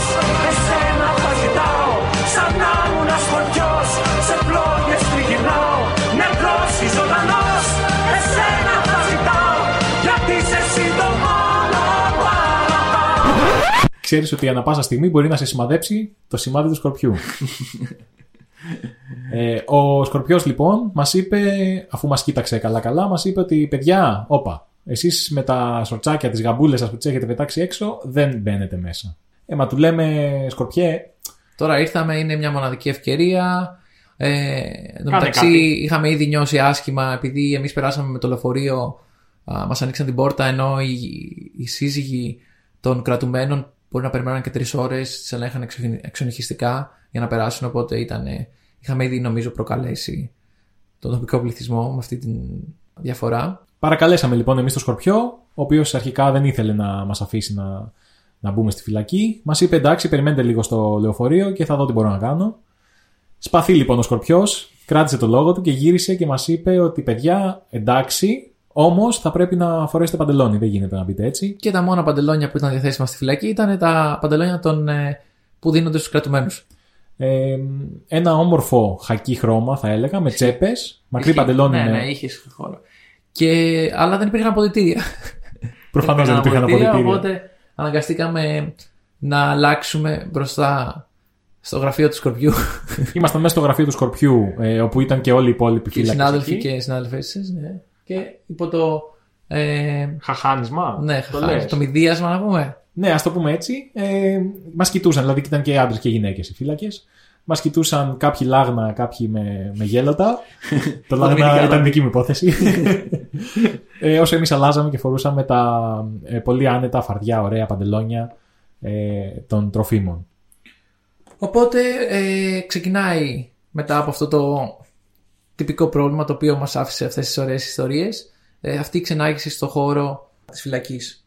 Αυτό που δεν θα ξεχάσω εγώ και νιώσα άσχημα εκείνη τη στιγμή είναι ότι μου φάνηκε λίγο σαν παράσταση, σαν show επειδή η κυβέρνηση μας είχε καλέσει μάλλον για να δείξει ας πούμε ότι πώς είναι η κατάσταση στη φυλακή, ήθελε να δείξει ένα συγκεκριμένο πρόσωπο. Να πούμε αρχικά ότι εμείς πήγαμε εκεί με αφορμή να δούμε ένα πρόγραμμα ε, επανένταξης των κρατουμένων. Πήγαμε εκεί για να δούμε ένα πρόγραμμα το οποίο δίνει κάποια, κάποιες δεξιότητες στους τροφίμους, ώστε όταν βγουν μετά από τη φυλακή να μπορέσουν να ε, βρουν μια δουλειά, να μπορέσουν να κάνουν κάτι. Ναι, και υπήρχαν πολλές δεξιότητες. Υπήρχε ζωγραφική, αγγλικά, υφαντική, μουσική. Θα μιλήσουμε και μετά. Αλλά αυτό που μου έκανε την εντύπωση πρώτα και μου φάνηκε ότι είναι σαν παράσταση είναι ότι την ώρα που περνούσαμε, καταρχάς να περιγράψουμε το, το σκηνικό, ήταν σαν ένα προάβλιο σε ταινία χολιγουντιανή, πώς παρουσιάζονται φυλακές, με το προάβλιο, με τους ε, ανθρώπους όλους ντυμένους στο ίδιο χρώμα, νομίζω άσπρο μπλούζα, άσπρο σορτσάκι. Ναι, ναι, ναι.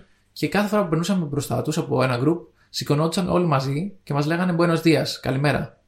Όλοι συγχρονισμένοι. Δεν ξέρω πώς έκανα να νιώσεις εσένα. Εγώ ένιωσα άβολα εκείνη τη στιγμή ότι που τους έχουν βάλει να το κάνουν αυτό. Ε, εγώ αρχικά ήμουν λίγο πιο αθώος, δηλαδή στην αρχή χάρηκα. Λέω, Α, τι ωραία, ξέρω εγώ. Α, Θέλουν να μας χαιρετήσουν, ε, χαίρονται που μας βλέπουν. Ε, μετά από λίγο που συνέβαινε ξανά και ξανά, δεν μου φαινόταν και τόσο φυσικό πια και άρχισα και εγώ να σκέφτομαι αυτό που λες και εσύ, ότι είναι λίγο σαν σενάριο αυτό. Εντάξει, να πούμε πάλι ότι στο προάβλιο αυτό μπορεί να ήταν ξέρω εγώ, εκατοντάδες χιλιάδες, δεν ξέρω πώς ήταν. οι- ε, Εννοώ εκατοντάδες μέχρι χίλιοι. ξέρω. Ναι, ωραία, εντάξει. ναι. Ε, και εμείς ήμασταν 20 και ο Σκορπιός. Ο Σκορπιός πιάνει για 10 όμως, άρα 30. πες. ναι.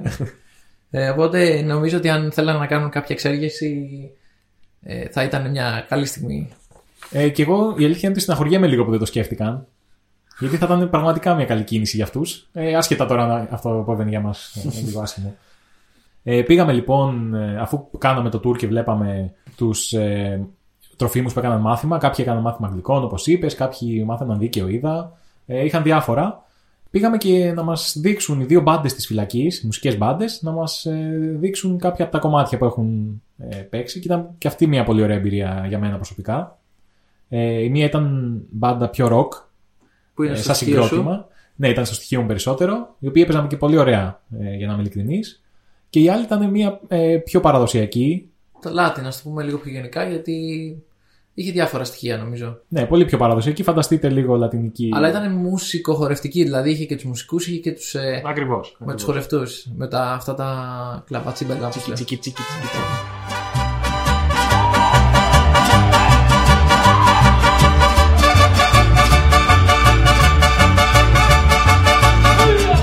Ε, είπαμε λοιπόν ότι αυτοί που οι τρόφιμοι που είδαμε, οι οποίοι συμμετείχαν στο πρόγραμμα επανένταξης, φορούσαν λευκά.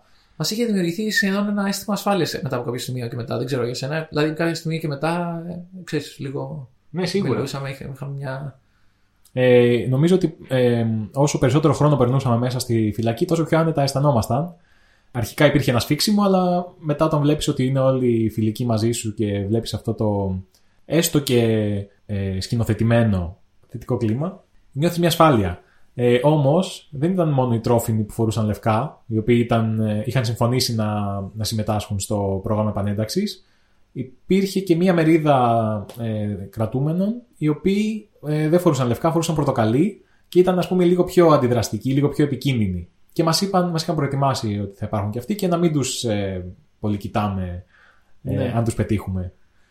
Ε, και τους είδαμε στην αρχή από μακριά που φορούσαν ε, τα πορτοκαλί και ήταν σε πιο μακρινούς. Δηλαδή χωριζ- χωριζόταν το ένα επίπεδο με το άλλο με, με σίδερα. Δεν υπήρχε επικοινωνία.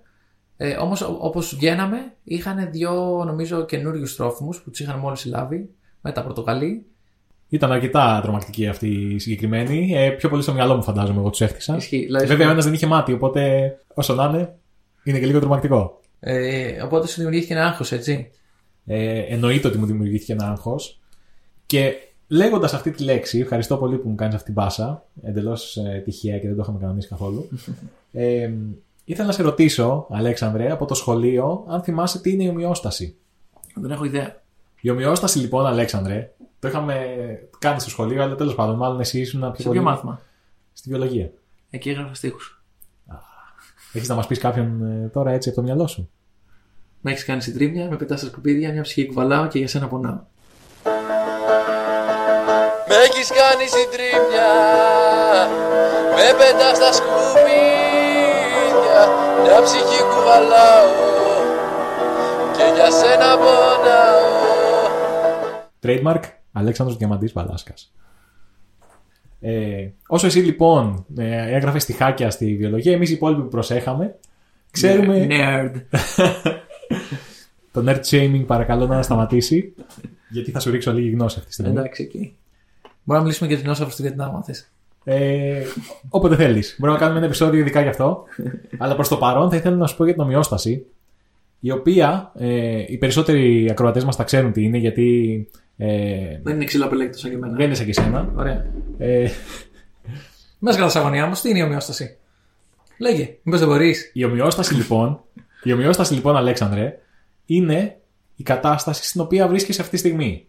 Είναι μια κατάσταση ισορροπημένη, στην οποία όλες σου οι ορμόνες είναι σε ισορροπία, όλα σου τα, όλες σου οι λειτουργίες, δηλαδή ε, η θερμοκρασία του σώματός σου, Είναι αυτό που λέμε ζεν. Είμαι σε ζεν. Όχι ακριβώς. Είναι, αυτό, είναι αυτή η κατάσταση στην οποία βρίσκεσαι όταν δεν έχεις ξεφύγει. Δηλαδή, έχεις ένα σταθερό ρυθμό στην καρδιά σου, Α. η αναπνοή σου είναι σταθερή, δεν υδρώνεις, ε, έχεις μια θερμοκρασία γύρω στους 36,6. Είναι η μέση κατάσταση δηλαδή. Η μέση κατάσταση μπορείς να το πεις. Ομοιόσταση. Αυτή είναι η ομοιόσταση. Και πού κολλάει τώρα αυτό; Το στρες σε βγάζει από αυτή την ομοιοστατική ισορροπία. Δημιουργείται όταν έχεις μια στρεσογόνα αντίδραση που λέγαμε πριν, όλη αυτή η κατάσταση υγιής καταστρέφεται. Και εσύ είσαι, ε, ζεις στα άκρα. Ο ρυθμός της ε, καρδιάς σου ανεβαίνει, υδρώνεις, ε, σταματάει η πέψη σου, όλα αυτά. Πώς, βγα- πώς βγαίνεις εσύ λοιπόν από την ομοιόσταση; Λέγαμε πριν για την κορτιζόλη, την ε, ορμόνη αυτή, η οποία τι κάνει; Όλο αυτό το πράγμα που λέγαμε πριν με τη γλυκόζη που πρέπει να μεταφερθεί στο σώμα σου και με ταχύς ρυθμούς, αν αυτό συμβαίνει για πολύ ε, μεγάλο χρονικό διάστημα, συμβαίνει στο σώμα σου ένα πράγμα που λέγεται υπερκορτιζολισμός. Τι όμορφη λέξη είναι αυτή; Οπότε τι γίνεται, αν εσύ έχεις υπερκορτιζολισμό για πολύ μεγάλο διάστημα, ε, η διαχείριση γλυκόζης σου ε, καταστρέφεται, δηλαδή δεν μπορείς να διαχειριστείς πόση γλυκόζη πρέπει να έχει το, το σώμα σου και υπάρχει κίνδυνος να αποκτήσεις διαβήτη. Μπορεί να τη χρησιμοποιήσω την ατάκα αυτή και για φλερτ, ας πούμε, ότι σε βλέπω και παθαίνω υπερκορτο... υπερκορτοζ... Πώς το λες; Υπερκορτιζολισμός. Μπορείς να πεις, μάτια μου σε βλέπω και υπερκορτιζολίζομαι. Αλλά καλό είναι να μην το κάνεις, θα σε συμβούλευα αν δεν θέλεις να πεθάνεις μόνος σου. Καλό, αν και μου κλέψεις το αστείο. Το ψάχνω τόσο καιρό. Τόση ώρα. Αχ, Τι άλλο συμβαίνει λοιπόν όταν υπάρχει υπερβολική κορτιζόλη στο, στο σώμα σου, έχεις κακό ύπνο, καταστρέφεται το κολαγόνο σου, δηλαδή το δέρμα σου γίνεται χάλια, αποδομεί το μυϊκό σου ιστός, παθαίνεις οστεοπόρωση, χαλάει η λήψη βιταμίνης D, D, Καλά, σταμάτα, αγχώθηκα πάλι. περίμενε, η καρδιά σου ε, αποκτά προβλήματα και παθαίνει και το ανασωπητικό σου ε, και πέφτει και το ανασωπητικό σου. Δηλαδή δημιουργούνται λιγότερα, λιγότερα λυμφοκύτταρα κτλ. κτλ. Όλο αυτό λοιπόν, αν εσύ έχεις χρόνιο άγχος, αυτό παθαίνει το, το κορμί σου. Και γι' αυτό καλό θα ήταν, αν μπορούμε, να το αποφεύγουμε το άγχος. Θα δούμε ίσως λίγο αργότερα. Ναι, θέλω να σε ρωτήσω λίγο γιατί μας έχεις πει γιατί, πώς προκαλείται όλες τις συνέπειες, αλλά ήθελα, θα ήθελα λίγο να μάθω στη συνέχεια και το υπάρχει λύση. Μέχρι να μάθουμε όμως αυτές τις λύσεις, να δούμε τι μας είπε ο Μάριο Φιλίππου, ο οποίος ήταν πρόεδρος του Συμβουλίου Νεολαίας Κύπρου κατά τη διάρκεια του ταξιδιού στο Ελσαλβαδόρ. Για να δούμε. Ήθελα και εγώ με τη σειρά μου ως τέος πρόεδρος του Συμβουλίου Νεολαίας Κύπρου να καταθέσω τη δικιά μου οπτική αναφορικά με το ταξίδι μας στην Λατινική Αμερική και συγκεκριμένα στο Ελ Σαλβαδόρ στα πλαίσια του προγράμματος Meet Act. Θεωρώ ότι ήταν μια εξαιρετική εμπειρία για όλους όσους είχαμε τη χαρά να συμμετέχουμε καθώς α, είχαμε τη δυνατότητα έτσι να γνωρίσουμε α, την πολύ όμορφη χώρα της Λατινικής Αμερικής και να δημιουργήσουμε φιλίες με ντόπιους οι οποίες α, κρατάνε μέχρι και σήμερα αλλά και να διερευνήσουμε περισσότερο το πώς τα μέσα μαζικής ενημέρωσης α, μπορούν να χρησιμοποιηθούν για την επίλυση συγκρούσεων.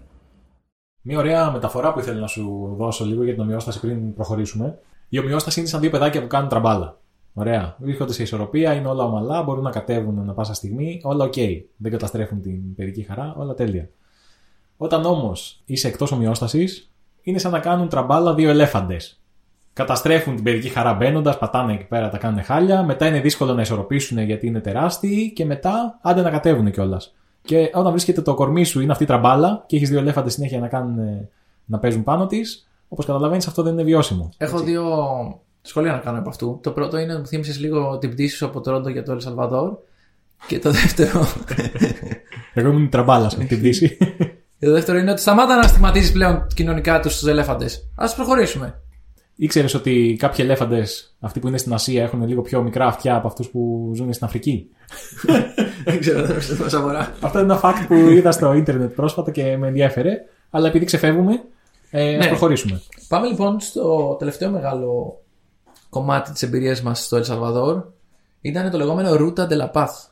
Ή αλλιώς ο δρόμος της ειρήνης. Τι είναι λοιπόν αυτός ο δρόμος; Ε, στη Ρούτα Ντελαπάθ, λοιπόν, ε, στο δρόμο της Ειρήνης, ε, η οποία βρίσκεται στο βορειοανατολικό μέρος του Ελσαλβαδόρ, εκεί είχαν φτιάξει οι αντάρτες που συζητούσαμε πριν για τον εμφύλιο, είχαν κάποιες βάσεις, κάποιες φωλιές, να το πούμε, και από εκεί ξεκινούσαν τις επιχειρήσεις τους. Ε, ο- οπότε αυτή η περιοχή ήταν ιδιαίτερα ενδιαφέρουσα γιατί υπήρχε καταρχάς ένα μουσείο της ε, περίοδου εκείνης του εμφυλίου και μ, μια βάση και επί- επίσης υπήρχαν κάποια χωριά τα οποία ε, είχαν υποστεί τις συνέπειες του να βρίσκεται η φωλιά των αντα- ανταρτών εκεί και την επισκεφτήκαμε εμείς αυτή την ε, περιοχή. Οκ, περίμενε, τα είπες όλα. Να πούμε, να- το, το πιο σημαντικό στοιχείο όμως αυτού του. Αυτής της ξενάγησης, αυτό που κάνει το ξεχωριστό, ήταν ότι ο ξεναγός μας ήταν πρώην αντάρτης. Ανέβηκε στο λεωφορείο μας και μας πήγαινε σε διάφορα μέρη και μας εξηγούσε από την οπτική γωνία ε, το πώς το έζησε αυτό. Μάλιστα, χρησιμοποιούσε τον άλφα πληθυντικό και θυμάμαι μάλιστα πολύ χαρακτηριστικά που μας έδειχνε τις διάφορες τρύπες που κρυβόντουσαν, ε, πώς μαγειρεύανε ή με μεγάλη περηφάνεια πώς ε, συντρίψανε το ελικόπτερο ενός ε, στρατηγού ο οποίος ε, ε, ήταν ο εχθρός τους και με πολύ μεγάλη περηφάνεια στη Μας φωνή έδειξε του. κάποια συντρίμια εκεί νομίζω. Ναι, ναι, ναι. Ή το σημείο το οποίο έπεσε το ελικόπτερο. Νομίζω ήταν ε, τα συντρίμια του ελικοπτέρου. Ναι, ναι, ναι, ναι, ναι. Πάλι μία από τις πιο δυνατές σκηνές αυτού του ταξιδιού ήταν η επίσκεψη όπως είπες στο χωριό που λέγεται ε, Ελμοσότε. Εκεί που έγινε το λεγόμενο El Massacre, η σφαγή.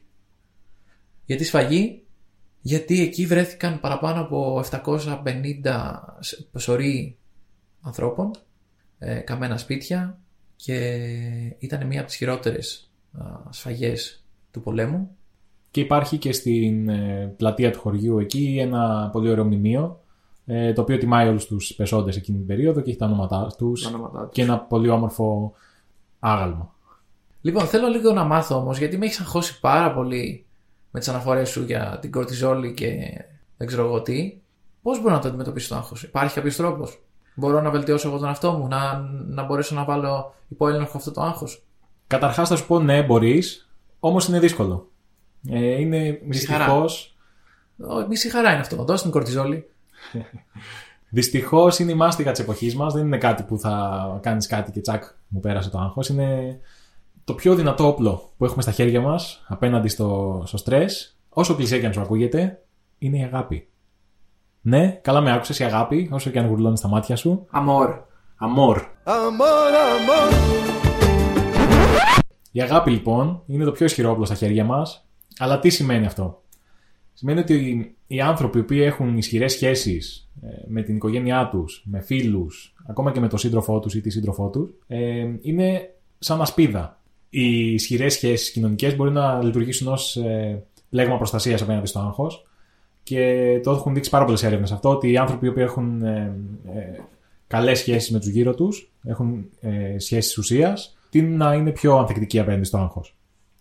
Ε, τώρα, αν ε, είσαι πολύ μοναχικός εσύ και δεν ε, έχεις πολλές επαφές ή δεν έχεις πολλές καλές σχέσεις με τους γύρω σου, αυτό που μπορείς να κάνεις, ε, πιο πρακτικό, είναι να ασχοληθείς με τη φυσική άσκηση. Οκ. Και η φυσική άσκηση λοιπόν ε, είναι μια ασπίδα για το στρες, γιατί όταν εμείς ασκούμαστε, όταν κάνουμε αερόβια άσκηση για παράδειγμα, ε, κρίνεται ντοπαμίνη και σερωτονίνη. Αυτές οι δύο ε, ορμόνες είναι οι ορμόνες ε, που μας κάνουν να αισθανόμαστε χαρούμενοι, κυρίως η σερωτονίνη, και είναι αντίβαρο στην κορτιζόλη που λέγαμε πριν. Οπότε στο είπα πολύ χημικά τώρα, τι μπορείς να κάνεις. Έχω ακούσει πολλούς και φίλους που κάνουν meditation, που τους βοηθάει λίγο να, να ρυθμίσουν την αναπνοή τους και να βάλουν σε, σε σειρά τις σκέψεις τους ή να απομονώσουν αυτά που τους αγχώνουν. Ναι, ναι, ναι. Αυτό είναι αλήθεια. Το meditation ή ο διαλογισμός, όπως λέμε στην Ελλάδα, ε, είναι ένας από τους τρόπους που μπορείς να χρησιμοποιήσεις. Ε, και όντως έχει αποδειχθεί ότι βοηθάει πάρα πολύ όταν γίνεται για ένα εύλογο χρονικό διάστημα. Ε, αλλά μ, η προσωπική μου εμπειρία είναι ότι δεν είναι για όλους ο διαλογισμός. Ε, Κάποιους ανθρώπους μπορεί να τους κάνει λίγο πιο. να τους αγχώνει λίγο παραπάνω αυτό. Ε, Όμως, αν ε, υπάρχει κάποιο τέτοιο θέμα, είναι καλό να το δοκιμάσεις το διαλογισμό και αν λειτουργήσει, καλώ. Υπάρχει και κάποιος πνευματικός τρόπος, δηλαδή μπορώ να πείσω εγώ τον εαυτό μου ή να κάνω μια μικρή ασκησούλα πνευματική για να μπορέσω να ηρεμήσω ή να, να καταπολεμήσω α, κάποιες σκέψεις που με αγχώνουν ή να βάλω τη ζωή μου σε μια διάσταση διαφορετική η οποία θα με βοηθήσει να αγχώνομαι λιγότερο για πράγματα τα οποία δεν θα πρέπει, ας πούμε. Ε, αυτό είναι μια μεγάλη διαδικασία. Ε, για να είμαι ειλικρινής, καλό θα ήταν να συμβουλευτείς και κάποιον ψυχολόγο σε αυτή την περίπτωση, αν θέλεις να ε, εκλογικεύσεις τα συναισθήματα που σου δημιουργούν το άγχος. Μμμ. Όμως, μπορώ να σου πω ότι αυτό που μπορείς να κάνεις εσύ μόνος σου είναι να, να αντιμετωπίσεις την αντίδραση. Δηλαδή, αν εσύ διακρίνεις ότι η καρδιά σου αρχίζει και χτυπάει πολύ δυνατά, ότι η αναπνοή σου έχει επιταχυνθεί και όλα αυτά, είναι να προσπαθήσεις να σταματήσεις αυτή την αντίδραση. Και αν το σώμα σου σταματήσει να αντιδρά έτσι, τότε ε, επιστρέφεις πιο γρήγορα στην ομοιόσταση.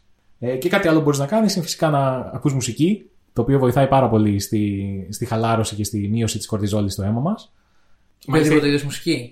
Ο Ε, ακούω πριόνια. Ό,τι σου αρέσει. Αυτό, έχει, Οκ. αυτό έχει σημασία. Δηλαδή, αν ακούς κάτι το οποίο σε, σε κάνει να αισθάνεσαι ωραία, ακόμα και death metal να είναι αυτό, ε, θα κάνει καλό. Και μάλιστα είχε γίνει μια έρευνα ε, στην, σε μια χώρα της Ασίας, δεν θυμάμαι ακριβώς σε ποια, νομίζω στην Κίνα, ε, που έκαναν, ήταν να κάνουν κολονοσκόπηση σε κάποιους ε, ασθενείς, σε κάποιους έβαλαν μουσική πριν και σε κάποιους όχι και αυτοί που δεν άκουσαν μουσική ε, αντέδρασαν χειρότερα. Ε, και τέλος, ο ύπνος παίζει τεράστιο ρόλο. Ε, η κορτιζόλη κρίνεται κυρίως μετά τα μεσάνυχτα. Και μ, αν κοιμόμαστε καλά το βράδυ, ακόμα ε, και να μην κλείσουμε 8 ώρο, μπορούμε να πάρουμε μια siesta το απόγευμα, παίζει τεράστιο ρόλο στο να, να καταπολεμήσουμε το, το άγχος μας.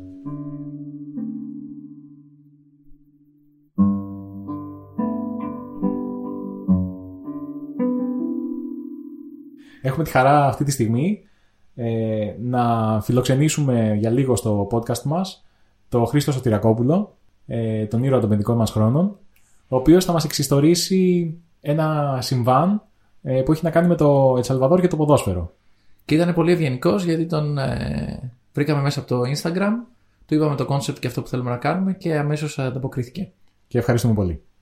Μέσα σε λίγες εβδομάδες, το 1969, τη χρονιά δηλαδή που ο άνθρωπος θα πατούσε το πόδι του στο φεγγάρι, με έπαθλο μια θέση στα τελικά του Παγκοσμίου Κυπέλλου του 1970, η Ονδούρα και το Ελ Σαλβαδόρ είχαν αγώνες μπαράζ στις δύο έδρες με τον νικητή μετά να αντιμετωπίζει την Αϊτή και τελικά μία ομάδα να πηγαίνει στο Παγκόσμιο Κύπελο του Μεξικού. Τότε μόνο 16 ομάδες έπαιρναν μέρος στη διοργάνωση. Ονομάστηκε ο πόλεμος του ποδοσφαίρου αφού οι εξελίξεις σε αυτό το παιχνίδι επιβεβαίωσαν τον Όργουελ που κάποτε είχε πει πως το ποδόσφαιρο είναι πόλεμος χωρίς πυροβολισμούς μόνο που στη συγκεκριμένη περίπτωση υπήρχαν και πυροβολισμοί, υπήρχαν και νεκροί. Ο ανταγωνισμός ανάμεσα στα δύο κράτη, την Ονδούρα και το Ελ Σαλβαδόρ, κρατούσε για 10 ή πιθανότητα και περισσότερα χρόνια. Οι δύο χώρες είχαν σοβαρά εσωτερικά προβλήματα, υπερπληθυσμό, φτώχεια, εξάρτηση από τις γεωργικές δραστηριότητες, ε, με αποτέλεσμα την άνοιξη του 1969 περίπου 300.000 κάτοικοι του Ελ Σαλβαδόρ ε, να ζουν στην πολύ μεγαλύτερη έκταση του κράτους της Ονδούρας. Η παρουσία τους είχε αρχίσει να είναι ανεπιθύμητη και ψηφίστηκαν νόμοι για να τους στερήσουν το δικαίωμα να έχουν φάρμες. Μάλιστα, ο Υπουργός Εξωτερικών της Ονδούρας συνέδεσε τη χρήση μιας οδοντόκρεμας που παραγόταν στο Ελσαλβαδόρ με την έξαρση οδοντιατρικών προβλημάτων σε παιδιά της χώρας του. Αντίστοιχα, οι αρχές του Ελσαλβαδόρ ισχυρίζονταν πως μια κρέμα μαλλιών που κατασκεύαζαν στην Ονδούρα προκαλούσε πιτηρίδα. Καταλαβαίνει κανείς ότι οι δικαιολογίε ήταν αστείε. Τον Ιούνιο, λοιπόν, όταν είχε έρθει η ώρα των αναμετρήσεων των δύο εθνικών ομάδων, οι τόνοι είχαν ανεβεί επικίνδυνα. Ο πρώτος αγώνας έγινε στην Ονδούρα. Οι φιλοξενούμενοι έπαιξαν στο α, γήπεδο αφού προηγουμένως δεν κοιμήθηκαν όλη τη νύχτα στο ξενοδοχείο α, που είχαν κλείσει, αφού σφυρίχτρες, βεγγαλικά, φωνές α, των α, α, φίλων της Ονδούρας α, εμπόδιζαν τους παίκτες του Ελ Σαλβαδόρ α, να κοιμηθούν. Έτσι λοιπόν το παιχνίδι έγινε, η Ονδούρα νίκησε με ένα 0, μια 18χρονη κοπέλα, η Αμέλεια Μπολάνιος, αυτοκτόνησε παρακολουθώντας το μάτς στην τηλεόραση. Η κηδεία της έγινε δημοσία δαπάνη και έγινε σύμβολο της χώρας την ίδια στιγμή που πλήθαιναν οι φωνές για εκδίκηση. Επτά μέρες αργότερα ήρθε η ώρα του επαναληπτικού, οι γηπεδούχοι ε, κατάφεραν ε, να μπορέσουν να κερδίσουν. Ε, δεν μετρούσε κανονισμός των εκτός έδρας γκολ, αλλά μόνο οι βαθμοί της νίκης. Οι παίκτες της Ονδούρα έτυχαν ίδιας αντιμετώπισης το βράδυ της παραμονής του αγώνα. Ε, το Ελ Σαλβαδόρ κατάφερε να επικρατήσει με 3-0 και κατάφερε επίσης να πετύχει όλα τα γκολ στο πρώτο ημίχρονο. Δεν πέρναγε κάποιος λοιπόν απευθείας, άρα χρειαζόταν και ένα τρίτο παιχνίδι μπαράζ. Εκεί πια τα επεισόδια που ακολούθησαν στο Ελ Σαλβαδόρ ε, όπου τραυματίστηκαν ε, κάποιοι οπαδοί της Ονδούρας, ήταν αρκετό για τις εφημερίδες ε, να ρίξουν λάδι στη φωτιά. Την επόμενη μέρα του αγώνα, παραστρατιωτικές ομάδες της χώρας προχώρησαν σε έξωση αγροτών από το Ελσαλβαδόρ, που ζούσαν πολλά χρόνια στα εδάφη της Ονδούρας. Δεκάδες χιλιάδες άνθρωποι συνέρευσαν πίσω στην πατρίδα τους, αυξάνοντας με αυτόν τον τρόπο τα γενικότερα προβλήματα. Στις 26 Ιουνίου οι δύο χώρες διέκοψαν διπλωματικές σχέσεις και τρεις μέρες μετά, στις 29 Ιουνίου, είχε φτάσει η ώρα του αγώνα μπαράζ. Έτσι κι αλλιώς υπήρχε μια επιλογή ψύχρεμη του ουδέτερου εδάφους για τη διεξαγωγή του μάτς, έγινε στο Αζτέκα του Μεξικού. Τηρουμένων των αναλογιών, όσων είχαν προηγηθεί, ο αγώνας ήταν σχετικά ήσυχος. Οι οπαδοί του Σαλβαδόρ φώναζαν Ασασίνος, δολοφόνοι. Ε, ο φόβος όμως για συμπλοκές ανάμεσα στους 15.000 οπαδούς αποδείχθηκε αβάσιμος. Το Ελ Σαλβαδόρ νίκησε 3-2 και πήρε την πρόκριση. Στις αρχές Ιουλίου όμως, στρατεύματα από την Ονδούρα πέρασαν τα σύνορα του Ελ Σαλβαδόρ. Η πρώτη καφιόταν πως είχε την καλύτερη αεροπορία στην περιοχή, αλλά στις 14 Ιουλίου το Ελ Σαλβαδόρ προχώρησε σε επίθεση από αέρος στο αεροδρόμιο της πρωτεύουσας Τεκουτσιγκάλπα. Αυτό έδωσε το έναυσμα για την ε, έναρξη του αποκαλούμενου πολέμου για την μπάλα. Διήρκεσε τέσσερις μέρες προτού η απειλή οικονομικού αποκλεισμού από τη ΣΥΠΑ αναγκάσει το Ελσαλβαδόρ να υποχωρήσει έχοντας όμως πετύχει μια σημαντική νίκη γοήτρου. Οι μελετητές του πολέμου θεώρησαν πως ξεκίνησε λόγω προβληματικών σχέσεων μεταξύ αγροτών και ιοκτημόνων, στρατιωτών και οπλιτών, αλλά όχι μιας τόσο ασήμαντης αιτίας όπως ήταν το ποδόσφαιρο. Ποιος όμως μπορεί αυτό το πράγμα να το αποκλείσει; Ευχαριστούμε πολύ τον Χρήστο Στρακόπουλο για την τιμή που μας έκανε. Ευχαριστούμε, Χρήστο. Ε, αυτή την ιστορία εγώ την είχα διαβάσει σε ένα παλαιότερο άρθρο που είχε κάνει ο κ. Στρακόπουλο και μου είχε κάνει τρελή εντύπωση πριν πάω στο Ελσαλβαδόρ και το να την ακούω από τη φωνή του είναι πραγματικά συγκινητικό.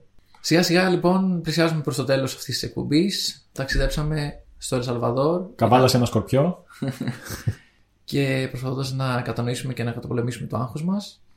Ε, ήταν για μένα αυτό το ταξίδι ένα από τα πιο σημαντικά που έχω κάνει, δηλαδή αυτές οι εμπειρίες και σε μια κατάσταση που ίσως δεν με έκανε να νιώθω βολικά, αλλά μου έδωσε εμπειρίες οι οποίες ε, θα μείνουν για μια ζωή και είναι ξεχωριστέ. Ελπίζουμε να τις απολαύσατε κι εσείς εξίσου. Ήταν μεγάλη μας χαρά που επισκεφτήκαμε το Ελσαλβαδόρ. Ε, Κυρίως γιατί γνωρίσαμε εκεί την Πουπούσα. Πω, πω μου άνοιξε η όρεξη τώρα. Θυμήθηκα την Πουπούσα. Πουπούσα είναι το εθνικό φαγητό της, ε, του Ελσαλβαδόρ. Με λάχανο και σάλτσα Ε, είναι το εθνικό του φαγητό και τσακώνονται με την Ονδούρα ε, Α, υπάρχει διαμάχη. Ναι, ναι, πέρα από το πόλεμο του ποδοσφαίρου. Το πόλεμο είπε ε, για το πιανού το εθνικό φαγητό είναι. Και μάλιστα ε, είχε βρεθεί σε έναν οικισμό ε, στο Ελσαλβαδόρ, ο οποίος ε, ήταν σαν την πομπιεία. Πώς είναι η πομπιεία στην Ευρώπη που ε, είχε πέσει η στάχτη του ηφαιστείου και είχε, τα είχε διατηρήσει όλα. Υπάρχει και στο Ελσαλβαδόρ κάτι αντίστοιχο. Μάλιστα λέγεται το χωριό αυτό Χόγιαντε Θερέν Mm. Είναι η πομπία του Ελσαλβαδόρ. Και βρέθηκαν διατηρημένες πούσα 2.000 χρόνια πριν. Από τότε. Φοβερό. Άρα θα θέλαμε να κλείσουμε με ένα αρχαίο ποπουσάκι. Δεν έχουμε δυστυχώς. Έχουμε όμως το 1,5 του. Παρόλο που κάποιες φορές συνοδευόταν από κόλιανδρο. Αλλά τέλος πάντων το προσπερνάμε αυτό. Έχοντας όλες αυτές τις εικόνες, τις πλούσιες εικόνες στο μυαλό μου, ε, θέλω να θα επικρατήσει κάτι θετικό. Δηλαδή, περισσότερο έχω μια θετική αίσθηση. Δηλαδή, τον ξανθό Άγγελο να χορεύει με αυτές τις τέσσερις γιαγιάδες. Αχ, ξανθέ μου Άγγελε, μακάρι να είναι εδώ. Και έτσι, με αυτή την θετική εικόνα, θέλουμε να κλείσουμε αυτή την, ε, αυτό το podcast και να σας ευχαριστήσουμε. Ευχαριστούμε. Θέση παράθυρο. Καλό σας βράδυ. Και όπως λένε στο El Salvador, Adiós amigos!